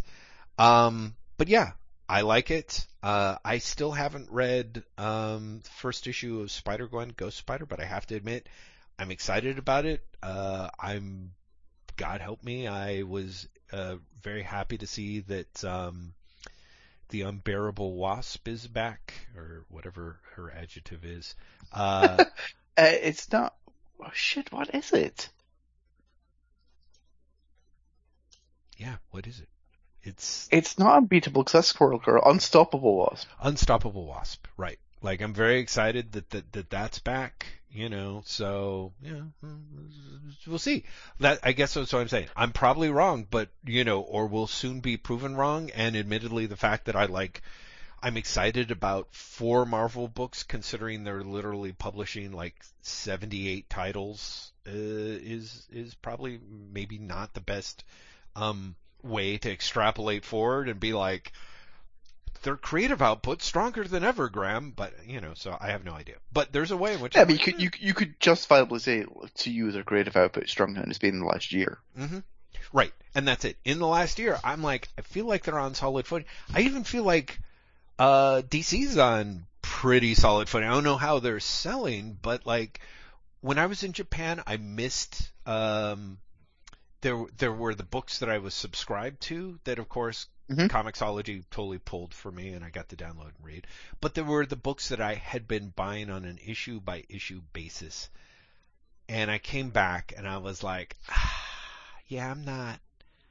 I I don't I I really don't need to read Bendis's Superman or Action. I don't. I particularly because I thought Action I actually was enjoying, but Superman I think has been really poorly paced. And then I don't know, I did something and uh, downloaded issues four and five of Superman uh, t- today, purchased and downloaded, and had gotten the the Sex Times issue of of Action, or the a- all action issue of Action. I read Willow G. Wilson's first issue of Wonder Woman, uh, and and I should actually. Um, wait, wait, wait. We were literally just talking about Superman, Yes. and you're, you're okay. So I, I I'm like Jeff. Ha, Let me have I missed? Have I. Yeah, yeah, yeah. something? Yes, no, I'm I'm I'm employing Bendit Brian Bendis style uh, plotting and pacing in my in my discussion of Superman. I'm suddenly jumping ahead. Uh, all of which is to say, I downloaded those issues. I enjoyed those issues, even the Superman stuff, which I still think is really has to to put it kindly and call it pacing problems is, is being generous. But between it and Willow G. Wilson's first issue of Wonder Woman and Batman, I'm kind of like I'm regularly I'm now I'm back on the the DC Trinity. Trinity. Yeah. But I'm also reading Green Lantern, you know, it's You're are you on Justice League? I I was and then that is one of those books. Actually, you know what's weird is I was subscribed to that. So do I just have a couple of issues I haven't read cuz I know I haven't read like at least two or three issues. There there was one point where I'm It's like two or three issues into an Aquaman crossover now, so oh okay. it's like you might be really behind. Yeah, I probably am. But I have to say, I think I was subscribed or may still be subscribed to Justice League. But at a certain point, I uh, around the closing of the second or third arc, it must have just been the second arc. I was like, I think I'm done. I think I'm done. Like, there's something that's like, again, we talked about the be careful what you wish for kind of factor, but I think there's just a little too much. Um, like I just I just feel like Scott Snyder is on rails. Like even if I don't necessarily know where where he's going, I know exactly how he's getting there, almost to the page turn. You know what I mean? Like I just feel like every issue I'm like no, no, no, there's something about like metal, which of course started off as like, oh my god, I'm so excited, him doing Justice League would be a great choice, and like, oh, he's doing Justice League. Um, Snyder's whole like, uh, like I've got to pull the carpet out from under you twice every issue is was just getting a little, like I just felt like I'm I'm I'm annoyed. I was actively mm-hmm. annoyed with Justice League, and so I kind of kind of jumped off. Whereas for me, I this what's funny is when you were talking about Avengers, I was like, I think that's my Justice League. Mm-hmm. Mm-hmm. Do you know what I mean? Where like if you have an affection for the concept and the characters, mm-hmm. it pulls you through. Like honestly, I think the difference between you and me and Avengers is genuinely you like Ghost Rider and I don't. Oh yeah, that's a huge, huge. Do you know what I mean? Exactly. Like if you don't like Ghost Rider, yeah. Avengers is an infinitely more annoying book. But if you like Ghost Rider, it's probably great mm-hmm. because Aaron is just it's it's Ghost Rider and the Avengers. Yeah, yeah you know. Mm-hmm. And I think I think in many ways Snyder is. It's not as if he's doing Batman and the Justice League because he's not. Mm-hmm. Although, eh, but um, but it is a very much a like if you like the characters, mm-hmm. you're much more likely to go. I'm not sure if this is working, but I am sticking with it. I will say that I you may or may not remember that for me, Metal read infinitely better when read in a oneer. Right. Um, and so does Justice League. If you wait until the end of the, the arc and then reread it, or at least if I waited until the end of the arc and then reread it, mm. and it was infinitely better. Mm. Mm. Uh, things that did not make sense for me on first read through made sense, and not only made sense, read well. Mm-hmm. Yeah, uh, and know... so I've I've discovered like I'm doing that on on Justice League. Like I haven't read the Aquaman crossover because I'm waiting for the arc to be finished and then I'll read it in a wonder. Right, which probably makes sense. Yeah. No, for me it was like you know that issue of Justice League where it was like half of the issue was uh everyone talking about their rooms like, you yeah. know what I mean? Like, yeah. that was the point where I was looking. You're like, I don't need this. I really was like, no. Like, it was kind of like, I'm like, this is just right on the threshold of self-parody for me. I can't handle it. Which is weird, because there's part of me that's normally digs the, um, kind, that kind of method acting approach, you know, slash, like, you know how you talked about how you never really got into Earth X? Like mm-hmm. you keep trying and you just can't. I almost feel like Scott Snyder might be a good prep for you to try and re-enter the um that book because it's on my to-dos, Jeff. Well, I'm just saying, and it may not work for you again, but like that sort of almost um like dramatic lack of subtlety or nuance um uh, that that I could see being very off-putting. I sort of feel like, oh yeah, but you've got you kind of got S- Scott Snyder doing this for a while now, and it's might be a little easier for you to acclimate. But they they remind me of each other a lot in that way. Of there is a little bit of the you know, and that's why she's a Wonder Woman because she's always wondering, you know, or whatever. You ends up like you're just like, Ooh you know, it's kind of. It, no, thank you. I, I, I'm going to interrupt you for a second. Say, sure. just you mentioned Wonder Woman reminded me. Justice League Dark is still an infinitely better comic than it should be. Mm, yeah, you've said it's that. Far better than it should be. I got to tell you, this is the thing I feel because that's is that Steve Orlando? No, it's uh, James Tynion. Oh, okay. I should check it out then. I should check it out because I wanted to ask you about the first issue of Electric Warriors which I'm pretty sure that you've read and and loved, but I had the really weird thing of digitally I literally couldn't read it, and I got a print issue and I loved it, but oh. it was like it was two different comics. Interesting, interesting. Tell me about that because that that would be interesting. Can you can you nail down why or how or? I actually think it can, and I think it's the visual of the comic. Mm-hmm. Uh, the writing of the comic is intentionally obtuse. Mm-hmm. Uh, and the art is by Travel Foreman, mm-hmm. and both the art and the lettering is very much of a we are going psychedelic colors, right?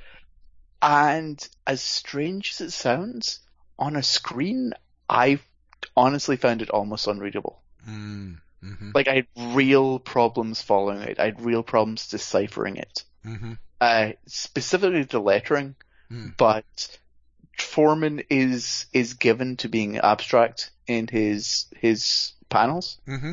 Mm-hmm. Uh, and is given work that is particularly abstract. I mean, one of the plot turns in the first issue is there is a brother of the protagonist who Mhm. looks like the protagonist, Mm-hmm. but isn't an identical twin of the protagonist, but they keep getting mistaken for each other anyway. Mm-hmm.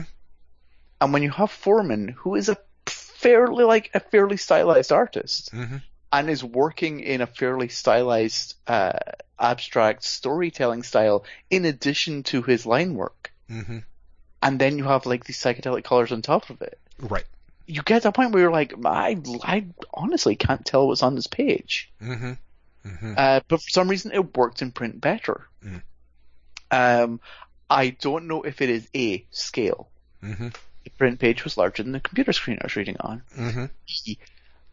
This sounds dumb, but in a print copy, I can control the lighting Mm. in a way that I can't on a screen because it's back. Right. Uh, but no, I literally, I literally, I could not read it in in digital, and I I, I loved it in print. Um, one of the reasons I loved it Mm-hmm. is the mythology it is playing with as Mhm. much as what is actually in the comic. Well, right. Mm-hmm. Because you you know what the concept of the series is, right? Uh, probably not. I mean, it's It sort is- of it's yeah. the bridge between Kamandi and Legion. Okay. Right. It takes place in the time period actually far closer to Kamandi. Yes. Um, but it is essentially humanity has come to a level where it is, shall we say, on a rough level Yeah. with the animal kingdom again. Yes. Um, but it is also enduring what is essentially first contact with a number of alien races that are mainstays in the Legion. Mm. Mm-hmm. Uh, and that they are the the alien community has created essentially like a, a, a contest of champions Mm-hmm. Where each world has to put forward one champion Mm-hmm. to, to take part in. Mm-hmm. Um, but Earth gets two Mm-hmm. because it gets an animal champion and a human champion. Mm-hmm. And so it's about like who who are these and how do they come together with these aliens and yada yada yada. And there's a like a last page shocking reveal, which could be good, but could also be gratuitous depending on what they do with it. Yeah, I mean, this this is the thing. Is is okay? Well, good. It, I'm glad that you weren't like, oh, and I love that last page reveal because I, I So you you read it? I did. I did. No, I picked it up because a little bit of it seemed to have a bit of Twitter heat. I I like the idea of sort of revisiting the Electric Warriors concept, and either you and I had talked about it, or you specifically mentioned again the Kamandi to Legion link, and I was like, I I was I was talking about it on Twitter saying Yeah. that like I was really surprised by that first issue. Yeah, and so I was like, okay, I'll give this first issue a try, and um, I actually enjoyed it on on the screen as a screen experience. Um, in, in the fact that the art and the colors, um, I like the colors by uh, is it lo-fi or hi-fi or hi-fi? Yeah, uh, a, a lot, I really have this thing of like. Steve Orlando is not my jam, and he should be because he's kind of, in theory, ev- like literally, if you if you had me make a checklist of what I wanted in uh, a new DC writer, and I mean he's been writing for DC for quite some time since Midnighter, i- if not earlier, but I'm like, I sh- I should like him. I should. I mean, there's just there's even little bits and pieces. His little his playing with a post DCU um, continuity. You know, great disaster, but also playing with various DC icons in different ways, like the the the Happy Finn sushi, for example. You know, Mhm. made out of Joker fish, like little bits and pieces. I like those things.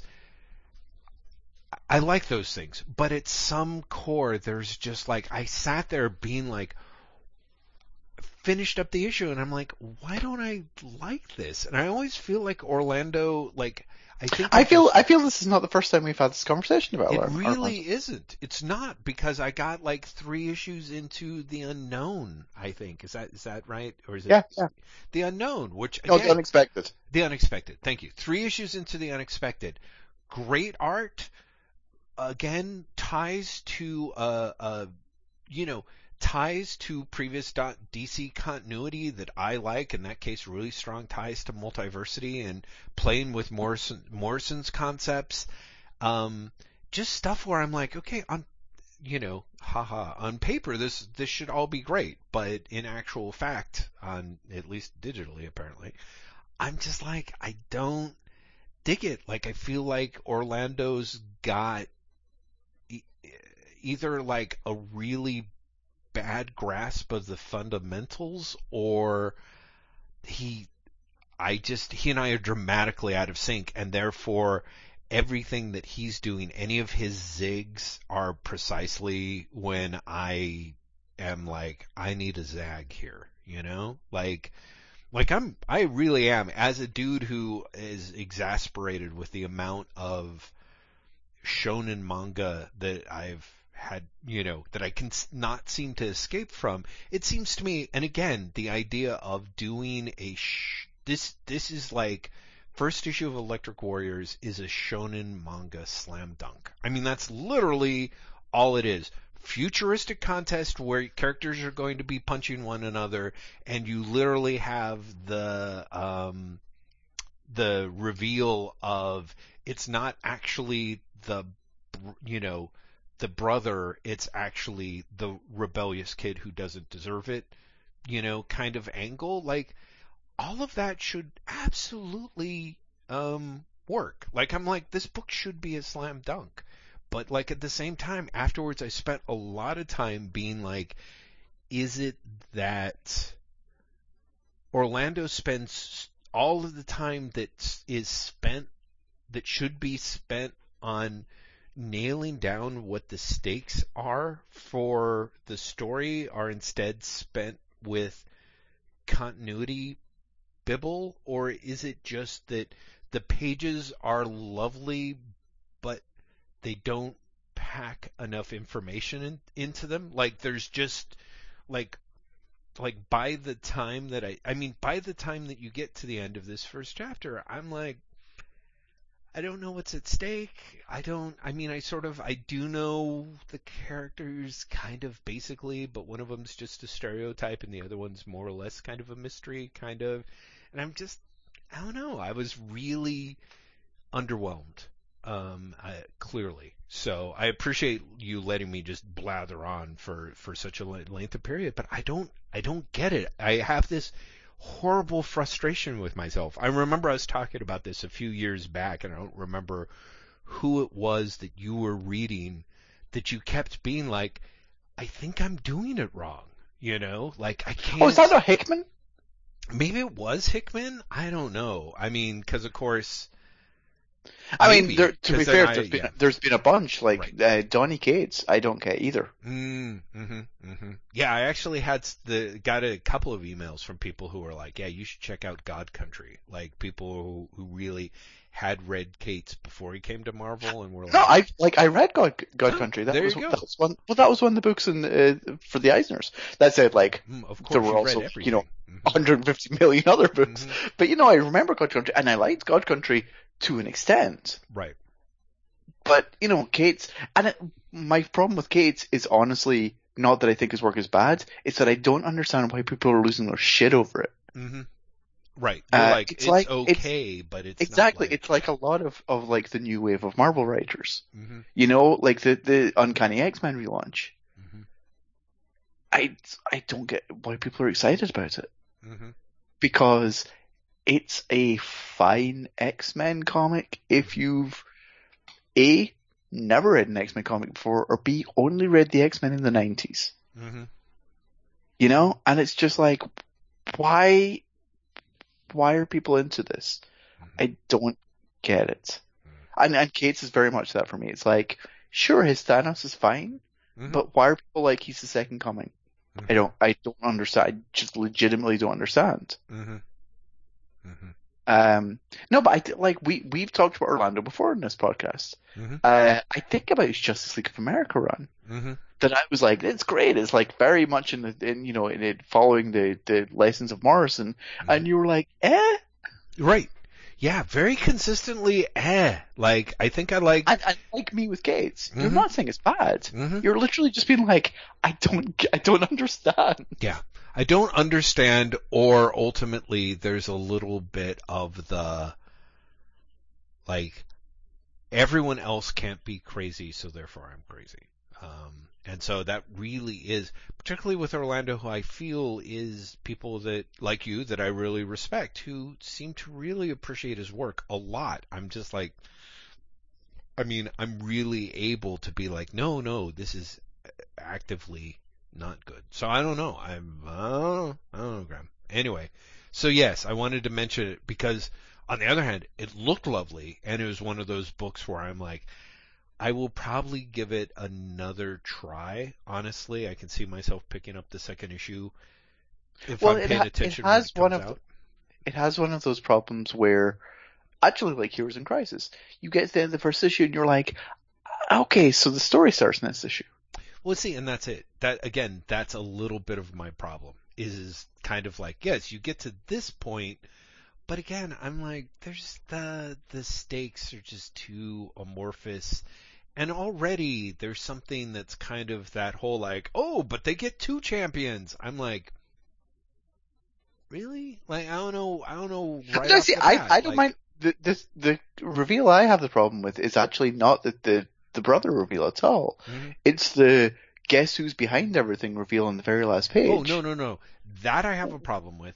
The brother Which is one just I didn't like- necessarily bother, but but yeah, no, The- that other one was like, what what is that? Exactly. That that was me. That was me. I was like, this literally comes out of nowhere. Yep.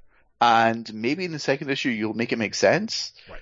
But as is, it literally comes out of nowhere. Also, I don't know how to describe it, but there's there's something that is a little bit of a cuz cuz it leads to the shadowy reveal where it's like the person stepping forward and and I remember thinking like, "Oh shit, who's this going to be?" Like cuz I'm like it's not like Superman emerged from the sun, is it? Or you know what I mean? Like I was kind of like and then when it's the actual who it is, I'm like wow, those that dramatically lowers the stakes. Like, you know what I mean? Like, I was just kind of like, I not not eh. even in the sense of like it lowers the stakes, but in the sense of like that's not been set up anywhere else in this issue. Well, Like Superman would have been set up. right, repeatedly, and I'm sure that that's the thing. Is is like, you know, Orlando would be like, no, you dunderheads, I was leading to that, and that's why this is the surprise twist, and then that's going to keep you, uh, you know.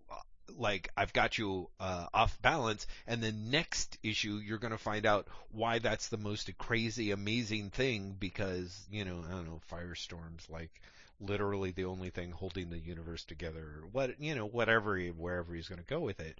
But I just had that thing of like eh, oh shit here I was going to such great lengths to kind of keep that keep the identity secret and now I'm like And then then you literally just give it away. I got I got tired, Graham. One can only be coy for so long before I'm like, it's Blue Devil, it's Blue Devil.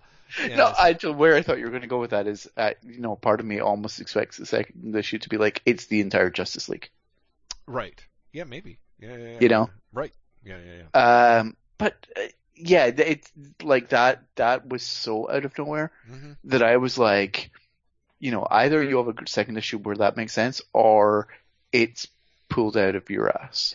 yeah, there's a little bit know? of the right, exactly. And I think that's my problem with Orlando. He just I haven't read maybe because I didn't read all of his Midnighter stuff, but I've never read enough stuff to where I trust him. It always feels like it's someone who's very clever who's pulling things out of his ass, you know? And it and there's nothing when clever works, it's it it can it it carry it can carry a lot of weight. It goes a long way. Like you know, it's comics. Comics are supposed to be fun. Clever is good.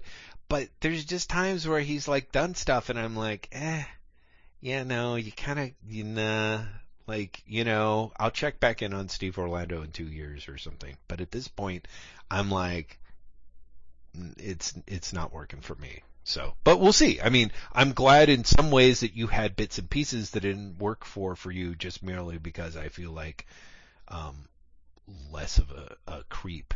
But at the same time, I'm, I'm sort of like, I'm I'm glad and surprised that it worked for you uh, as as well. As oh, I, I, it didn't just work for me. Like I loved it. Yes, right. Which like I think I, is wonderful. full on loved it. Yeah. Uh, even with that last page where I'm like, huh? Right. Right. Um, that says a lot. I think that really says a lot about how much you like. And I get it because in a way it's very um yeah, it's it's it's got it's got a lot to recommend it. But again, we're getting back to like the if I like Ghost Rider, then I'd love Avengers. right, you know? no, exactly. Like no, I like I I, lo-. I love Mhm. Kirby and I love Legion. Well, see, that's So- it. I love Kirby well- too, so there was enough there. But I, yeah, but there was also a ton of Legion stuff where I cle- where it clearly went right over my head and didn't matter to me. You know. Mhm. Mhm. So, but I mean, I also have a little bit of that, like the um, the dudes from Invasion who sh- show up on the cover, of the Dominators. Is that who that is? Yeah, yeah. Like, I feel like because the Dominators sort of like I remember being annoyed when they got because they kind of got re- retconned into Legion history, right? At, after Invasion, or am I? Well, I mean, they were always in that. Legion. They were always Legion of Superheroes characters. Oh, were they? Oh, okay. Yeah, okay. yeah. So they weren't new characters. Okay, then Oh, no, never no. mind. I totally then I, that's just me being an idiot. Okay. Okay, that's good to know. Clearly someone needs to read a little bit more Legion of Superheroes, Graham. And we'll take care of that, Jeff. Jeff, I, I want to, instead of like suspiciously hinting that we're doing that after Baxter Building, we're not, everyone. Um, I it would like- be great if we were, but or rather, we're not doing it immediately after Baxter Building. Let's put it that way. Yeah, I, Yeah. but I don't want to like cruelly raise everyone's hopes. No, I by being realized like, I "Hmm, said we'll it. take care of that. I was like, I shouldn't have said that. I want to know what the other movies you saw. Oh yes, um, this is going to be hard because the part of the problem, uh, the uh, the dumb one that we saw when I was like, let's be brain dead and watch something dumb. Was, Wasn't Bohemian Rhapsody?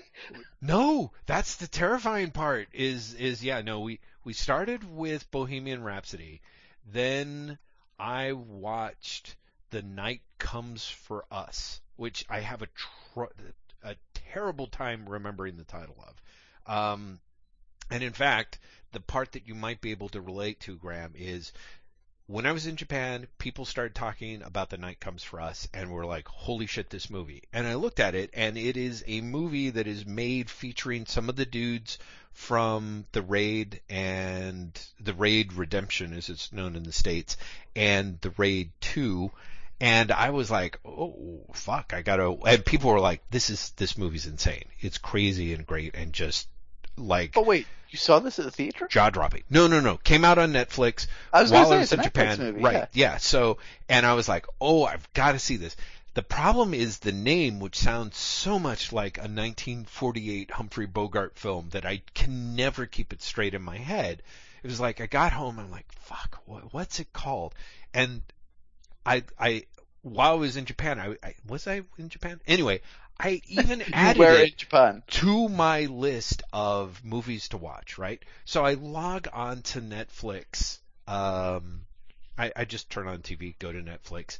And Graham, I tell you, it's a movie that Netflix, it's on my list of movies to watch, and it's a movie that Netflix assures me is a 98% match for me.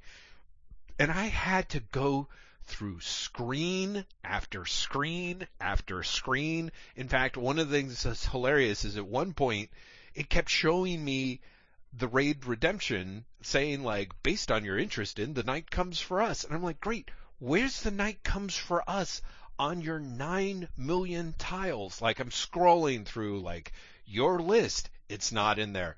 Trending now, not in there. Netflix originals, not in there. I'm like, please don't make me spell out the T H E space N I G H T space on my fucking Roku remote to find this fucking movie. And of course I did. I was going to say, of course you have to. Of Netflix does not offer you things you want to see. It offers you things that it are like you might not mind seeing.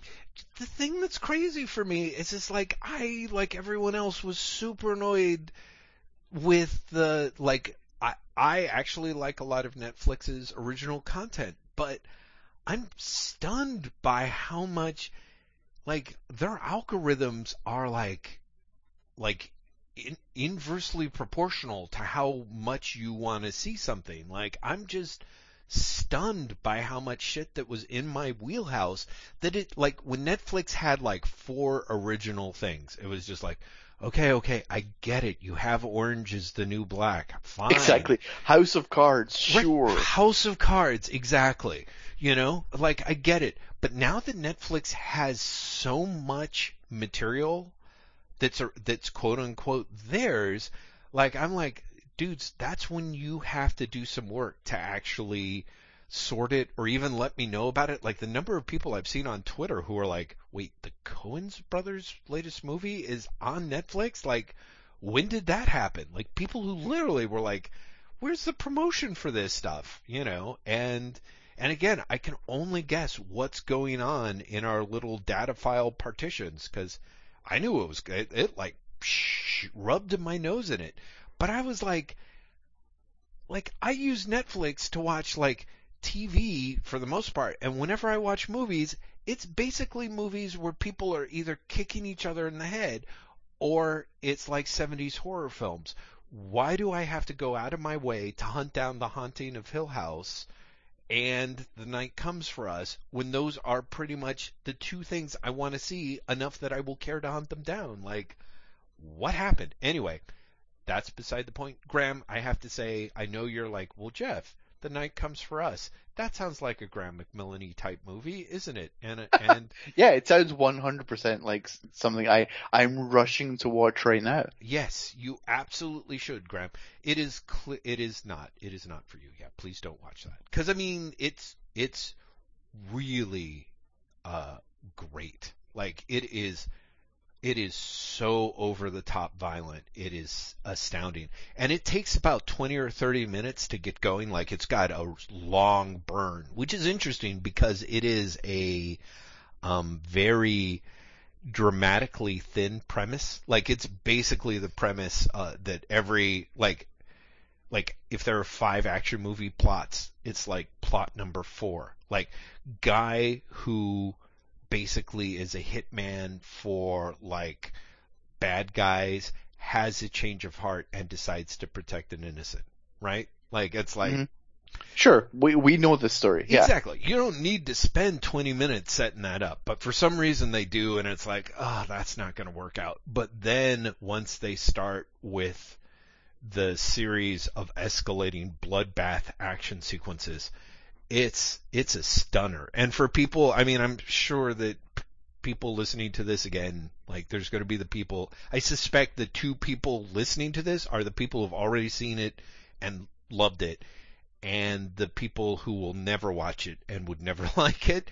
But if somehow you're in the middle, if you're somebody who's like, yeah, I really enjoyed the raid, I really enjoyed uh, the raid two, and was very bummed that he didn't get a chance to see the raid three, like the night comes for us is basically Tom Scioli's GoBots number one to his Transformers versus G.I. Joe to the raid and the raid two. So you, so wait, before we I ask you about the next film, I have to ask you clearly read Tom Scioli's GoBots. Yes, yes I did, and holy shit because I went into it being like, ah, I wonder. Like my first two pages was like, I'm not really sure that this is going to work for me. Not like like kind of like if I don't have some sort of because I really don't know the GoBots from Adam. Like does like, anyone? Well, yeah, right, exactly, and that's kind of the genius of it. Like it's very much like you start reading it, I'm like, yeah, I can see where like Scioli's sort of deep dive subversion thing, maybe you really got to have a strong basis in the characters. By the end of the issue, I'm like, oh, holy shit! Like this is just the this is just this is the most insane like like I get to do a Transformers comic, but like but like with no rules whatsoever, and I'm going to fuck everything up, was really stunning. It was pretty exciting. I, I've I've got to tell you, I read the second issue, and Jeff, it gets crazier. oh Jesus Christ! I I'm It- not it- it really- I'm also Genuinely does. holy It's- God. Absolutely nuts. And the idea that it's five issues long, given the jump in crazy between the first and second issue, Oh my God. I'm like, if he keeps doing this, Right. it will be unrecognizable as anything by the fifth I issue. totally believe it. I totally believe it. yeah, it's kind of great, isn't it? Yeah, yeah, it really was astounding. Anyway, so imagine kind of a, an action movie version of that a little bit. You're you kind know? of weirdly selling that to me, though. Yeah, and I don't know how to describe it, Graham. Like, I I think yeah, we'll see. I think it's I think you I feel like you appreciate that stuff better on the comics page. But I mean, also because I just don't think your idea of a fun time is watching two guys with machetes like fight with machetes and more or less there is there is there is over the top violence that hopefully at a certain point gets so cartoony that for most people it is palatable slash survivable but um but yeah graham i just i mean like part of me is like yes You're like, no, no, it don't. no, I mean, part of me is like, part of me is like, oh man, because I do. Like, if you saw that and you enjoyed it, that would be the best thing in the world. I just can't see that. I can see there, there's at least like seven, let's say nine different moments where, at least, where you'd be like, nope, like a hard nope from Graham McMillan. Like, so, but oh my god, man, oh my god. Um, yeah, people, if you really, Anyway, I, I think I described it perfectly and managed to sneak in my review of GoBots issue number one. Before I talk about the last movie, which will be a huge disappointment, let me talk about something that I have to say surprised and charmed the shit out of me, um, which is Outer Darkness, Darkness issue one by John Layman and Afu Chan. Uh, I don't, Tell me about this. yeah. Because I got this quasi pitch to me, hmm and I didn't read it, but the pitch also didn't explain what the comic was. Right. So the pitch, which I get, is a is what if you took uh, uh, how do I put it? There there is for lack of a better term like the dudes on a spaceship genre, you know, spaceship crew movies sh- or TV shows like uh Battlestar Galactica or Babylon 5 or Star Trek. Uh, and uh, this is actually on uh, Layman's little text page where he's like, Outer Darkness is the distillation of what I love the most science fiction, horror, and weird shit. I'm a big fan of dramas set on spaceships and space crews on a continuing mission, be it Star Trek, Battlestar Galactica, The Expanse, Space 1999, Lost in Space, what have you. But I'm an even bigger fan of outer space sci-fi horror, a genre of which I don't have a hell of a lot of good examples. Like Event Horizon, Alien, he's like, I'm sure there are other examples, but not a lot of good ones. So this is Star Trek if Star Trek was set in a universe where space travel was by and large only possible through occult means. So, uh, so I mean, there's there's a lot in that idea. yeah, and one of the things that I lo- why I ended up really loving it is a couple of different factors. Is I think that um, Layman does a good job with creating his. I- I think he does a good job, like building his universe while creating, like he's got his his his two main characters, and other members of the crew are more or less uh, announced toward toward the end of the book. Um, Mhm. But I feel like there was this like kind of unlike Electric Warriors. By the time I get to the end of it, it's like here's the goal, here's the world, and also the world seems both like, oh, I, I get what's going on, and yet there's also room for surprises. And uh, as opposed to Electric Warriors, like, well, it's probably all going to be surprises because I'm really not even necessarily sure that I get what it, what's going on.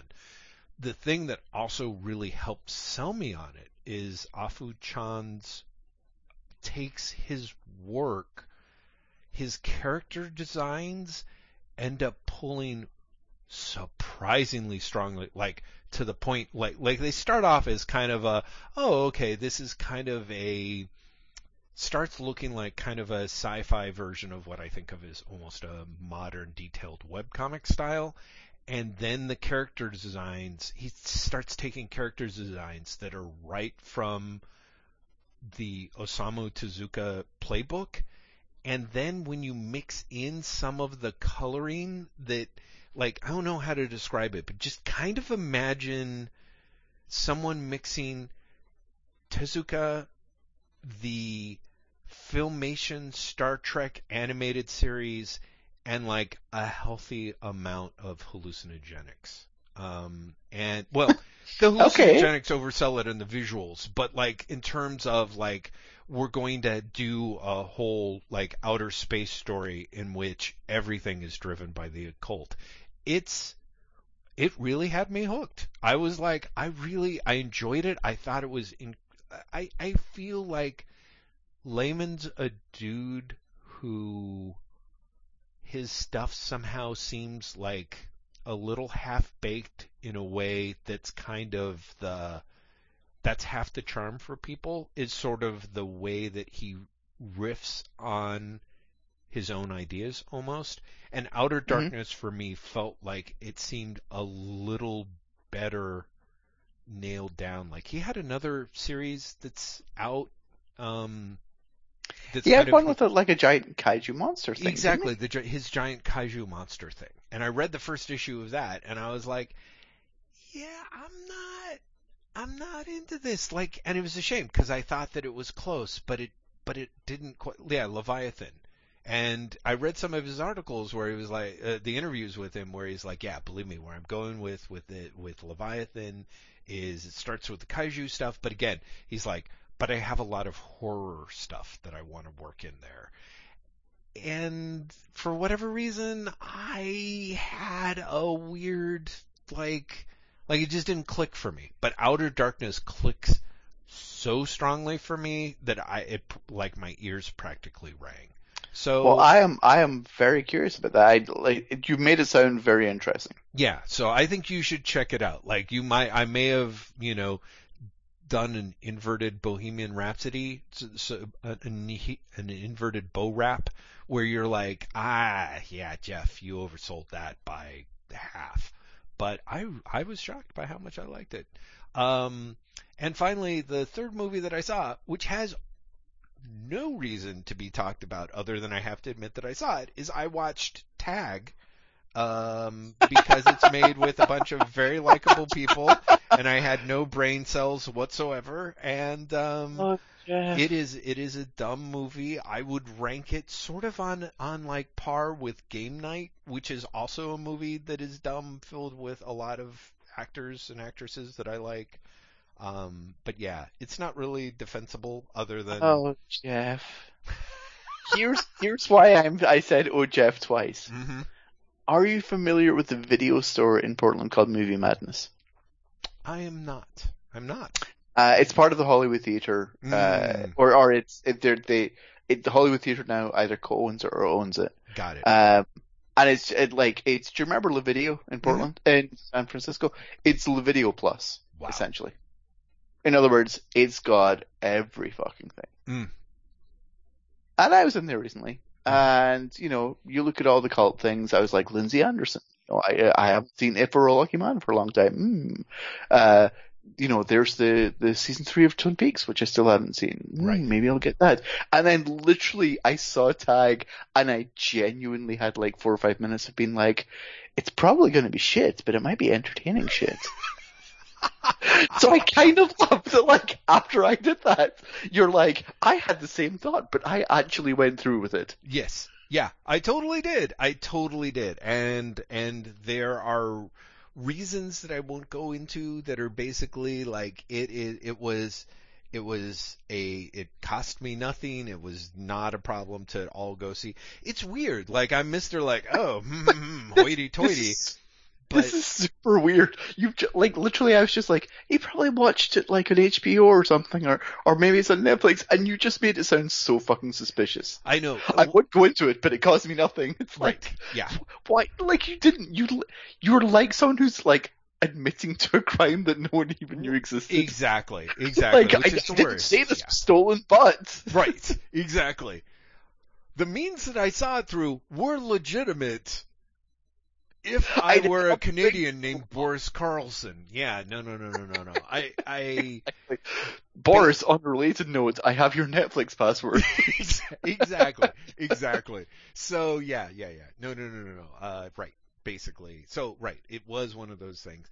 I was actually going to move on and say, like, when you saw Bohemian Rhapsody, um, I saw it at the theater. I saw uh, right. Yeah. Yes, no, no. I wasn't. You you weren't like, ah, Jeff. I pay for my content. Fuck you. You know. No, I, I get where you're going with that, and I understand. But no, no, no. Seeing Bohemian Rhapsody in the theater, did you also have the trailers that led you to suggest that the people programming the trailers had no idea who the fuck was going to watch Bohemian Rhapsody? Like, uh, I, I saw it at the Laurelhurst Theatre, which generally also has the same trailers, which is like, we're a quasi art house cinema. Oh, so we're okay. going to show you, like, I, I, in fact, I'm not exaggerating. I think it might have been exactly the same trailers that Black Klansman did. Oh, God. When I saw Black Klansman wow, at the okay. Laurelhurst All right, Theatre. all right, that makes sense. Yeah, yeah, yeah. Uh, Well, that's really funny then. So yeah, you know, it's it's fair to say that they do not program their trailers specifically for a movie. Ah, I see. Well, it sh- it seemed like that was the case at Bo Rap, unless you know, unless it was programmed by like I don't know, like Russian chatbots. Because like we like saw like there was like a there was like a horror movie, like you know one of those like oh it's an evil possessed kid movie or you know No, there there was there was Green Book. Uh, oof. There there was uh, a movie that I honestly can't remember the name, despite the fact I've seen this trailer a bunch of times now, hmm where it is essentially like a kid gets a photograph of the police shooting a dude unlawfully, and then like maybe he's related to a cop or something. There's someone else who's just basically like, think about what you've got, think about what you can do with it, be responsible, and it's like you could go to jail, you could go to court, you could be famous. Oh, I think I And, like, you remember know- that. And of course, it's one of those fucked up things where the cop is black, right, to make it Right, more yes, of a, yes, like, exactly. Yeah, to, to make it movie. like, yeah. yeah, exactly. right, right, right. Um, and then there was, did you have a, the, a Bohemian Rhapsody trailer that was thanking people for seeing the movie in the theater? Uh, yes, yes. Which where was really weird. That Yeah. was like, that, that was something that was, that was new and surprising. Yeah, I thought that was kind of weird too. Yeah, where they're like, there were so many amazing, talented people that went into the making of this movie, and thank you so much for supporting them. Which I gotta admit, there's a way in which, Unlike like, what you saw tag, Jeff. You know, it's kind of amazing because that is exactly what they had. They had a voice come in at the end. It's so great that you did this and saw this in the theater, unlike Tag, which Jeff just saw via Vudu last, you know, late, later today. So yeah, yeah, no. God damn it. It's legit. I swear to you, everyone, I did not pirate the movie. It's legit. Anyway. It- Look, it's going to become part of, you know, the mythology of Wait What now. I, this right. That for- that for Jeff some Lester, reason movie you thief, pirate- like the guy who never pirates anything. It's going to be known Tag. for pirating fucking Tag. tag. I know. That's the part that I just. This is the the part of you that's so evil, Graham. Is you're such a nice person, except for the parts where you're like. This is truly evil shit that you're doing here. So, like, if this if this sticks, I will be beyond appalled. Anyway, so they had they had these trailers. The the point of this this story is now utterly lost. There was a trailer, you know that um uh Will Ferrell and uh brr, brr, brr, the very talented guy. Come on, work with me here, Jeff. What who what has he done? it's Dewey Cox and Walk Hard. Um, Oh, um, John C. Reilly. Uh, John C. Reilly, Yeah. the Sister Brothers. yeah, exactly. No, or is it the Sister Brothers, or is it the because they're doing shit? Is it um Laurel and Hardy? No. Although, right, Jesus, John C. Reilly's having a championship year. He's going to have the Sister Brothers, Laurel and Hardy, and then And Holmes and Watson. They're doing Holmes Holmes and Watson. and that's Watson that's with Will Ferrell. Edie and I all but laughed until we cried during that trailer. Really? Is, I haven't seen that trailer. Is it legitimately funny, or is it laughing till you cry because you're embarrassed for everyone involved? no, no, no, no, no, no, because it's so genuinely stupid. Like it's like I don't know how to describe it. Like other people might disagree. I'm not a big fan of Will Ferrell's like stupider than thou comedies. Generally, as a rule of thumb, I'm like I can take or leave them. It's better when John C. Reilly's involved, but there's something about them taking the piss uh, for Holmes and Watson after all the serious Holmes and Watson love that we've had that is great. That's great because it is like the the thing starts going and it's like Watson is clearly an idiot and then Holmes also is an idiot and so they're just they're both just genuine morons and so it's hilarious having Sherlock Holmes be a moron. Like there's I don't know like this will show you how ridiculously old I am and it'll be appalling when we find out Graeme has seen it as well. But that movie like without a clue where like uh I think Michael Caine plays Sherlock Holmes and he's just an actor who's been hired I, by I have indeed seen Without a Clue. holy god Graeme what is I don't understand you at all sometimes. I really don't I I how do you He- Here's the thing. I am nowhere near the the movie expert that you are, or or like, you know, definitely not. You know, when you get into like whiskey or anything like that. Like I have seen, you know, one percent of the films he has. Mhm. Right. I, however, have seen some random ass films for entirely random reasons. Yes, as as we all do. But you somehow have managed, as is so much with like with so much of you, Graeme, somehow managed to see all of them. Like you're like, no, I haven't seen it, and then you run down a list, and it's like, oh yeah, I've seen that. Yeah, no, yep, no, yeah, yeah, no. Wait, oh, is that the? No, I'm sorry, I was thinking of the other thing. Yeah, I saw it.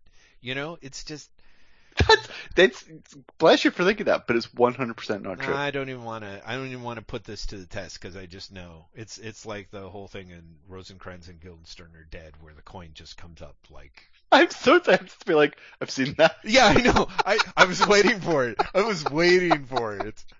So anyway, yeah, that's uh Jesus God. Anyway, um, so wow, we actually uh We made it to like two hours. We didn't really talk that much about comics, but we we made it to two hours, and that's all the people really. We talked about Avengers. We talked about Hulk. I talked about Outer Darkness and GoBots. We talked about Electric Warriors number one. You brought me up to speed on Justice Well, League. have you you made notes? What's that? No, Have no. been- I just have my screen oh. open in front of me, so I'm. You have very you have a very good memory in that case. I'm very impressed. We talked about Superman. It's that horrible like movie thing, you know, like you know, uh, I don't know, like uh, when you go to the Alamo, they have their pre-programmed show, which is, you know, sometimes it's annoying, but the great thing about it is it's not the usual "Welcome to Cinemark," you know, where they do that Yeah. thing where it's like. They just show you ads for like 20 minutes and then pretend that they showed you content and you're just like, fuck you. You know, they're like, we the went bit behind then where the end- scenes of I, I, I love it when, when you're at the- movie theater, uh, and it's like, it's always the chain theaters, and it's like, did you know Michael Caine was in a Muppet film? Which one? Answer after this. And then it'll, like, there'll be a card and I'll be like, have you ever tried candy? And then it'll be like, Michael Caine was in a Muppet Christmas Carol! Ha ha! And you get that for like half an hour, and then it's like, thank you for watching the pre-show entertainment. Oh, and you're like, fuck, kill me now. See, that is the sort of stuff I used to laugh at, but I miss dramatically now because Oh no. no, because it's you always like, "Hi, I'm Maria Menounos, and you've been watching, you know, Sony's Showtime. We went took you behind the scenes of Oh the yes, newest season of yes. Elementary, and I'm like, you just showed me a fucking ad. We took you into the dystopian dark future of Terminator Salvation. I'm like, you just showed me a fucking ad. Like, it's just this horrible. Like, they show you like fucking commercials and like, like the sh- like the shit that that that makes el- electronic press kits look deep and incisive. You know? And Oh, then- it's all from. It's all from the. the well, exactly. It's always this shit. I'm just like, ah, and then it's interspersed with like ads where it's like, oh, like we finally saw what the M and M's are up to, and I was just Do you know like, what that always reminds me of? What? You know when you get a cab in New York and you have the little television. Oh television? Jesus, yes, yes. It's that. Oh yeah, exactly, exactly. See, and With the this thing where like the first time you get in a cab in New York, or for me at least, I was like, this is novel. And within like two minutes, It's you realize it's cycling right? back, and you're like, what the fuck is this? And if you're in a cab ride that lasts anywhere longer than ten minutes, like I took a cab when I was there for New York Comic Con, I took a cab from from right uh, from the hotel back to, Yeah. to JFK, Well, see, that's it. Right? and that. Right, and by the end of it, you're literally like, I will fucking rip this screen off this, totally. like, and throw it out the fucking window. I do not need to see one more time an advertisement for, you know, and it's always random shit. Oh yeah. Oh well, it's random shit, and there's also just an amazing amount of like, there's a a deeply significant amount of Jimmy Fallon's budget goes to like buying promotional space in the back of New York cabs. Like, yes, it's nuts. It's absolutely insane. Yeah, yeah. But, that, but but the the movie thing always reminds me of that because I know exactly what you're talking about. Mhm. Where it's like, you know, we've just taken you to Atlantis. Exactly. Huh? hmm Have you though? Really? You haven't. You just sort of showed me some bull- promotional bullshit. It's not taking me anywhere. Like that is, and it is. It's exactly the sort of shit you'd see behind a cab. The cab stuff is amazing because, like you said, it's like you start from like, oh, this is interesting, and two minutes later you're like, where can I mute this? And then you do, and you're like, okay. And then four minutes later you're like, can I turn this off? Can I just like, like at a certain point you're just like, can I, can I throw this seat out of the car? Like that's all I want. like, oh god, it's that's a I- fucking horror. I told you my my New York Comic Con cab story, didn't I? Like the airport story. Uh, yes, you did, which is great. Did you officially tell it on air? I don't remember if you did or not. I think I did. I think you did as well. Uh, yeah. but I was going to tell the the the, the B side, if you will, which is I got the, the a cab back from the, from the Mhm. hotel to the airport, uh, and because it was at like five o'clock in the morning, hmm uh, it took maybe like twenty minutes, Yes. Yeah. Yeah. Yeah. and I was like, for the love of fucking god! yeah, yeah, completely. Well, just the fact that that person tried to drop you in Queens was just Right. I fucking love that angle of the story. Um, Oh man. Anyway, uh, we don't need to go into my cab experiences anymore. it's a shame. Everyone's like, I don't. What do happened with you guys? What's that? Do you only go to Alamo? You don't go to like the old theaters where they do the whole like, you know, here's a card and here's a card and you know, why don't you buy some Raisinets? You don't do that anymore? No, no, no, no. Uh, so what? Ha- so the thing about the Alamo that is vexing, not least of which is like you know whatever rampant sexual harassment that was swept under the rug repeatedly for so long at other theaters. Uh, uh, is that that the Alamo will like just like there's five screens, like they're within walking distance, and if you catch them at the right time, like everything's right. But like Bohemian Rhapsody is showing there. There's four screenings a day, and every screen, every showing is on a is is on a screen that literally has 14 seats. Because you buy tickets in advance at the Alamo, like you reserve your tickets, un unsurprisingly, every every one- like 13 of those 14 seats are shown are sold out for every showing. Like and the other thing that I find really exasperating and maybe this is the case with all the other Alamos I, suspect that they their web people just don't have their shit together there are times where you can't get a ticket more than like 2 days in advance and so everything's sold out and after that they just won't have listings I'm like you're not closing the theater on Thursday. What's happening? And usually it's because they very actively, I think, schedule and move their movies around from screening to screening. And that's the other thing because the Alamo is a really active event place. They are, there's like times where they're like, oh, we've got a special screening here, we've got a preview screening here. You know, uh, there were some movies that they would show on the big screens in the evenings, and then if you wanted to go to like a noon matinee, it was on a 12 seater. It's just weird. So on the one hand, the programming at the Alamo I mostly love, but there's like a prime window to see stuff, and if you don't catch it within that window, you're kind of screwed. So we have been going to, you know, like I said, the Cinemark cinemas where it's like a nineplex or something like that. There's Mm-hmm. plenty of seats, there's plenty of screenings, everything's fine, but again, it's it's the whole like you've been watching, you know, and it's just like, oh, the amount of garbage that's kind of shoved your way is is audacious.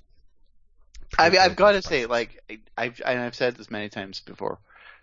Portland's collection of like second run theaters Yeah. is is just great. Like, Yeah. I, I I've I've been thinking of somewhere very close to your heart, Jeff, but which I haven't been to in legitimately years.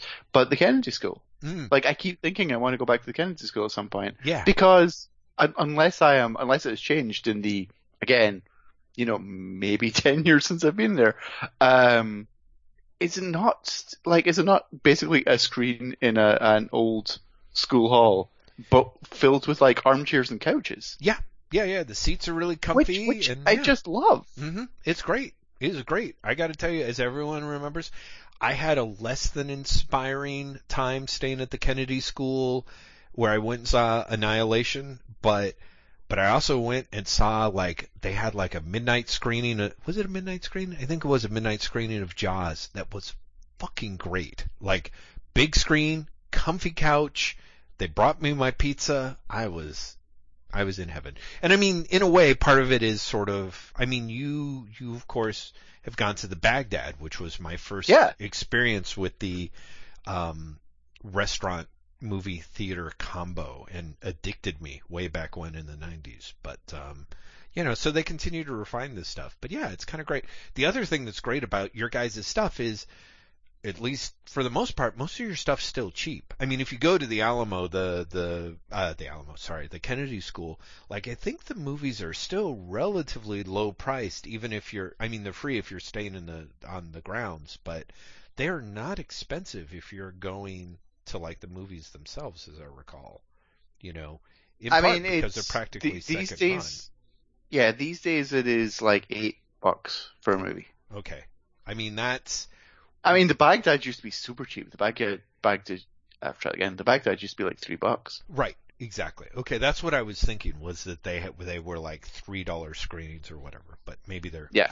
they've they've crawled up in price. No, I, everything, everything's basically gone up a bit now. Mm-hmm. Yeah. we were going to go see Bohemian Rhapsody at a movie theater in San Francisco after I got off of work, and the tickets were fifteen dollars a piece, and Yeah, I like and Edie again. was like, "No, absolutely not." So like, some films, and especially Bohemian Rhapsody, are not worth that much Oh money. yeah, completely, completely. Like so, we paid we paid the early bird showing to see it uh, at the, at a movie theater. So I think we paid like nine dollars a piece to to see it, which was great, not a problem. By by which I mean like you know compared to fifteen dollars. So yeah, movie movies they cost so much and such small portions, but um, they I on I honestly thought when you said you saw Bohemian Rhapsody that that was going to be your review of Bohemian Rhapsody. like a, you know, it's so shitty, but in so small portions such or something small like that. I portions. yeah, yeah, totally. I really genuinely thought that's where you're going to go with it. Yeah, yeah, yeah. That is. And so is I'm true. I'm oddly thrilled that you got there in the end. Ah, yes, yes, indeed. Uh, Graeme, please tell us what what's what's coming up for what's what's in our future? Because I don't. I think we discussed it, but I'm uh, part of me is not really even sure that I know. you know, I think we probably discussed it as well. Did we actually come to a decision about it? I think that Who normally the fuck knows? I, this I no, normally we would be taking next week off. yes, However, yeah, if we did that, that's right. then we would uh, basically run into Christmas with our, our recording schedule. Ex- exactly. So You're not taking next week off. But right. Jeff, I want to uh, throw something in your direction, oh and you can tell me if it's a terrible idea or not. okay. Do you want to do a Baxter building next week, which is theoretically early? Uh, yes. No, I think that's a good idea. The the we'll Okay. Do the annuals next next Yep. week. Yeah. hmm And then maybe we can finish the Baxter building for the end of the year. Yeah. Yeah. No, I think that's a good idea. Dun dun dun! what nuts? You just heard us plan. This Wow. is what we normally do when we're not recording. You know, the, except whatnots, I have to tell you, it's a bigger mess than this. I mean, you have listened to me talk, so you know how problematic getting to the end of a sentence is for me. Once you throw planning in on top of it, everyone knows that Graeme's got the patience of a saint. But when it comes to planning with me, like, you have no idea. So the fact that we wrap this up so quickly is, What what is genuinely great is this is maybe the first time where I've been genuinely sad that this is an audio only podcast because I literally pulled a face when you said, you know, Graeme has the patience of a saint. Like I actually did a comedy face of, I don't think so, Jeff. No one is around me. No one was here to see it, and yet I still pulled the you face. still did the. It'd be great if you just like sort of like turned to face the camera that is not there, like. No, exactly. I feel like it was totally an office thing where I was like, mm, mm, really?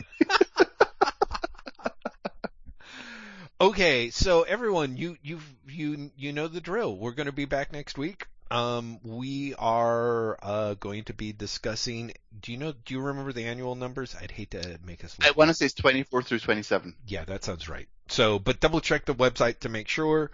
Um, and we have, we literally have something like four minutes to close things up. So, Graeme, do you want to, do you want to? Sure, let's let's get it done. Let's get this party started, as the Black Eyed Peas didn't say. Let's get it started. That was their their terrible. Uh, let's pretend we didn't say the R word. We have show notes for this episode up at waitwhatpodcast.com. We have an Instagram, instagram.com forward slash waitwhatpod. We have a Tumblr, waitwhatpod.tumblr.com. We have a Twitter account at waitwhatpodcast. Jeff Lester has a Twitter account at lazybastard at L-A-Z-Y-B-A-S-T-I-T. I have a Twitter account at Graeme M at G-R-A-E-M-E-M. And we have a Patreon account because we are fortunate souls to be supported by people as lovely as you. Jeffrey? Oh man, that was so elegant, Graeme. I feel like I should just be like, what he said. Graeme, but no, I, I, I will say like, yes, you guys are amazing and wonderful. Uh, all of our listeners, we're so grateful for you for both managing to keep us talking and yet also kind of keeping us on track. So, uh, thank you for that. And believe me, I'm sure if Graeme didn't make a face when I said that after the episode we just had, I'm sure you yourself uh, uh, did. And that's that is perfectly understandable. We also really want to thank again the wonderful people on Patreon. Throw us a, a little bit of the old uh, cosmic coin uh, to keep us um, motivated and inspired. The Baxter Building is a direct result of that. Uh, we're especially grateful to the kind crew at American Ninth Art Studios, as well as Empress Audrey, Queen of the Galaxy, uh, for their continuing support of this podcast and this little neck of the uh, celestial arm we call home. Graeme? I think that you're as eloquent. I, I was going to say as eloquent as a dove. I don't know quite where I was going with that. but let's just go with Not it. inaccurate for me, but yeah, a little baffling. Oh man, look, as eloquent as a dove is now a catchphrase for this podcast. It totally I've been up- is. It's, probably, it's going to be the title episode. It's going to be the title of the episode. After week after week, for the love of God. Um, one is we're going to be back next week for the Baxter Building, where Jeff will once again be as eloquent as a dove. oh God! Until then, bye.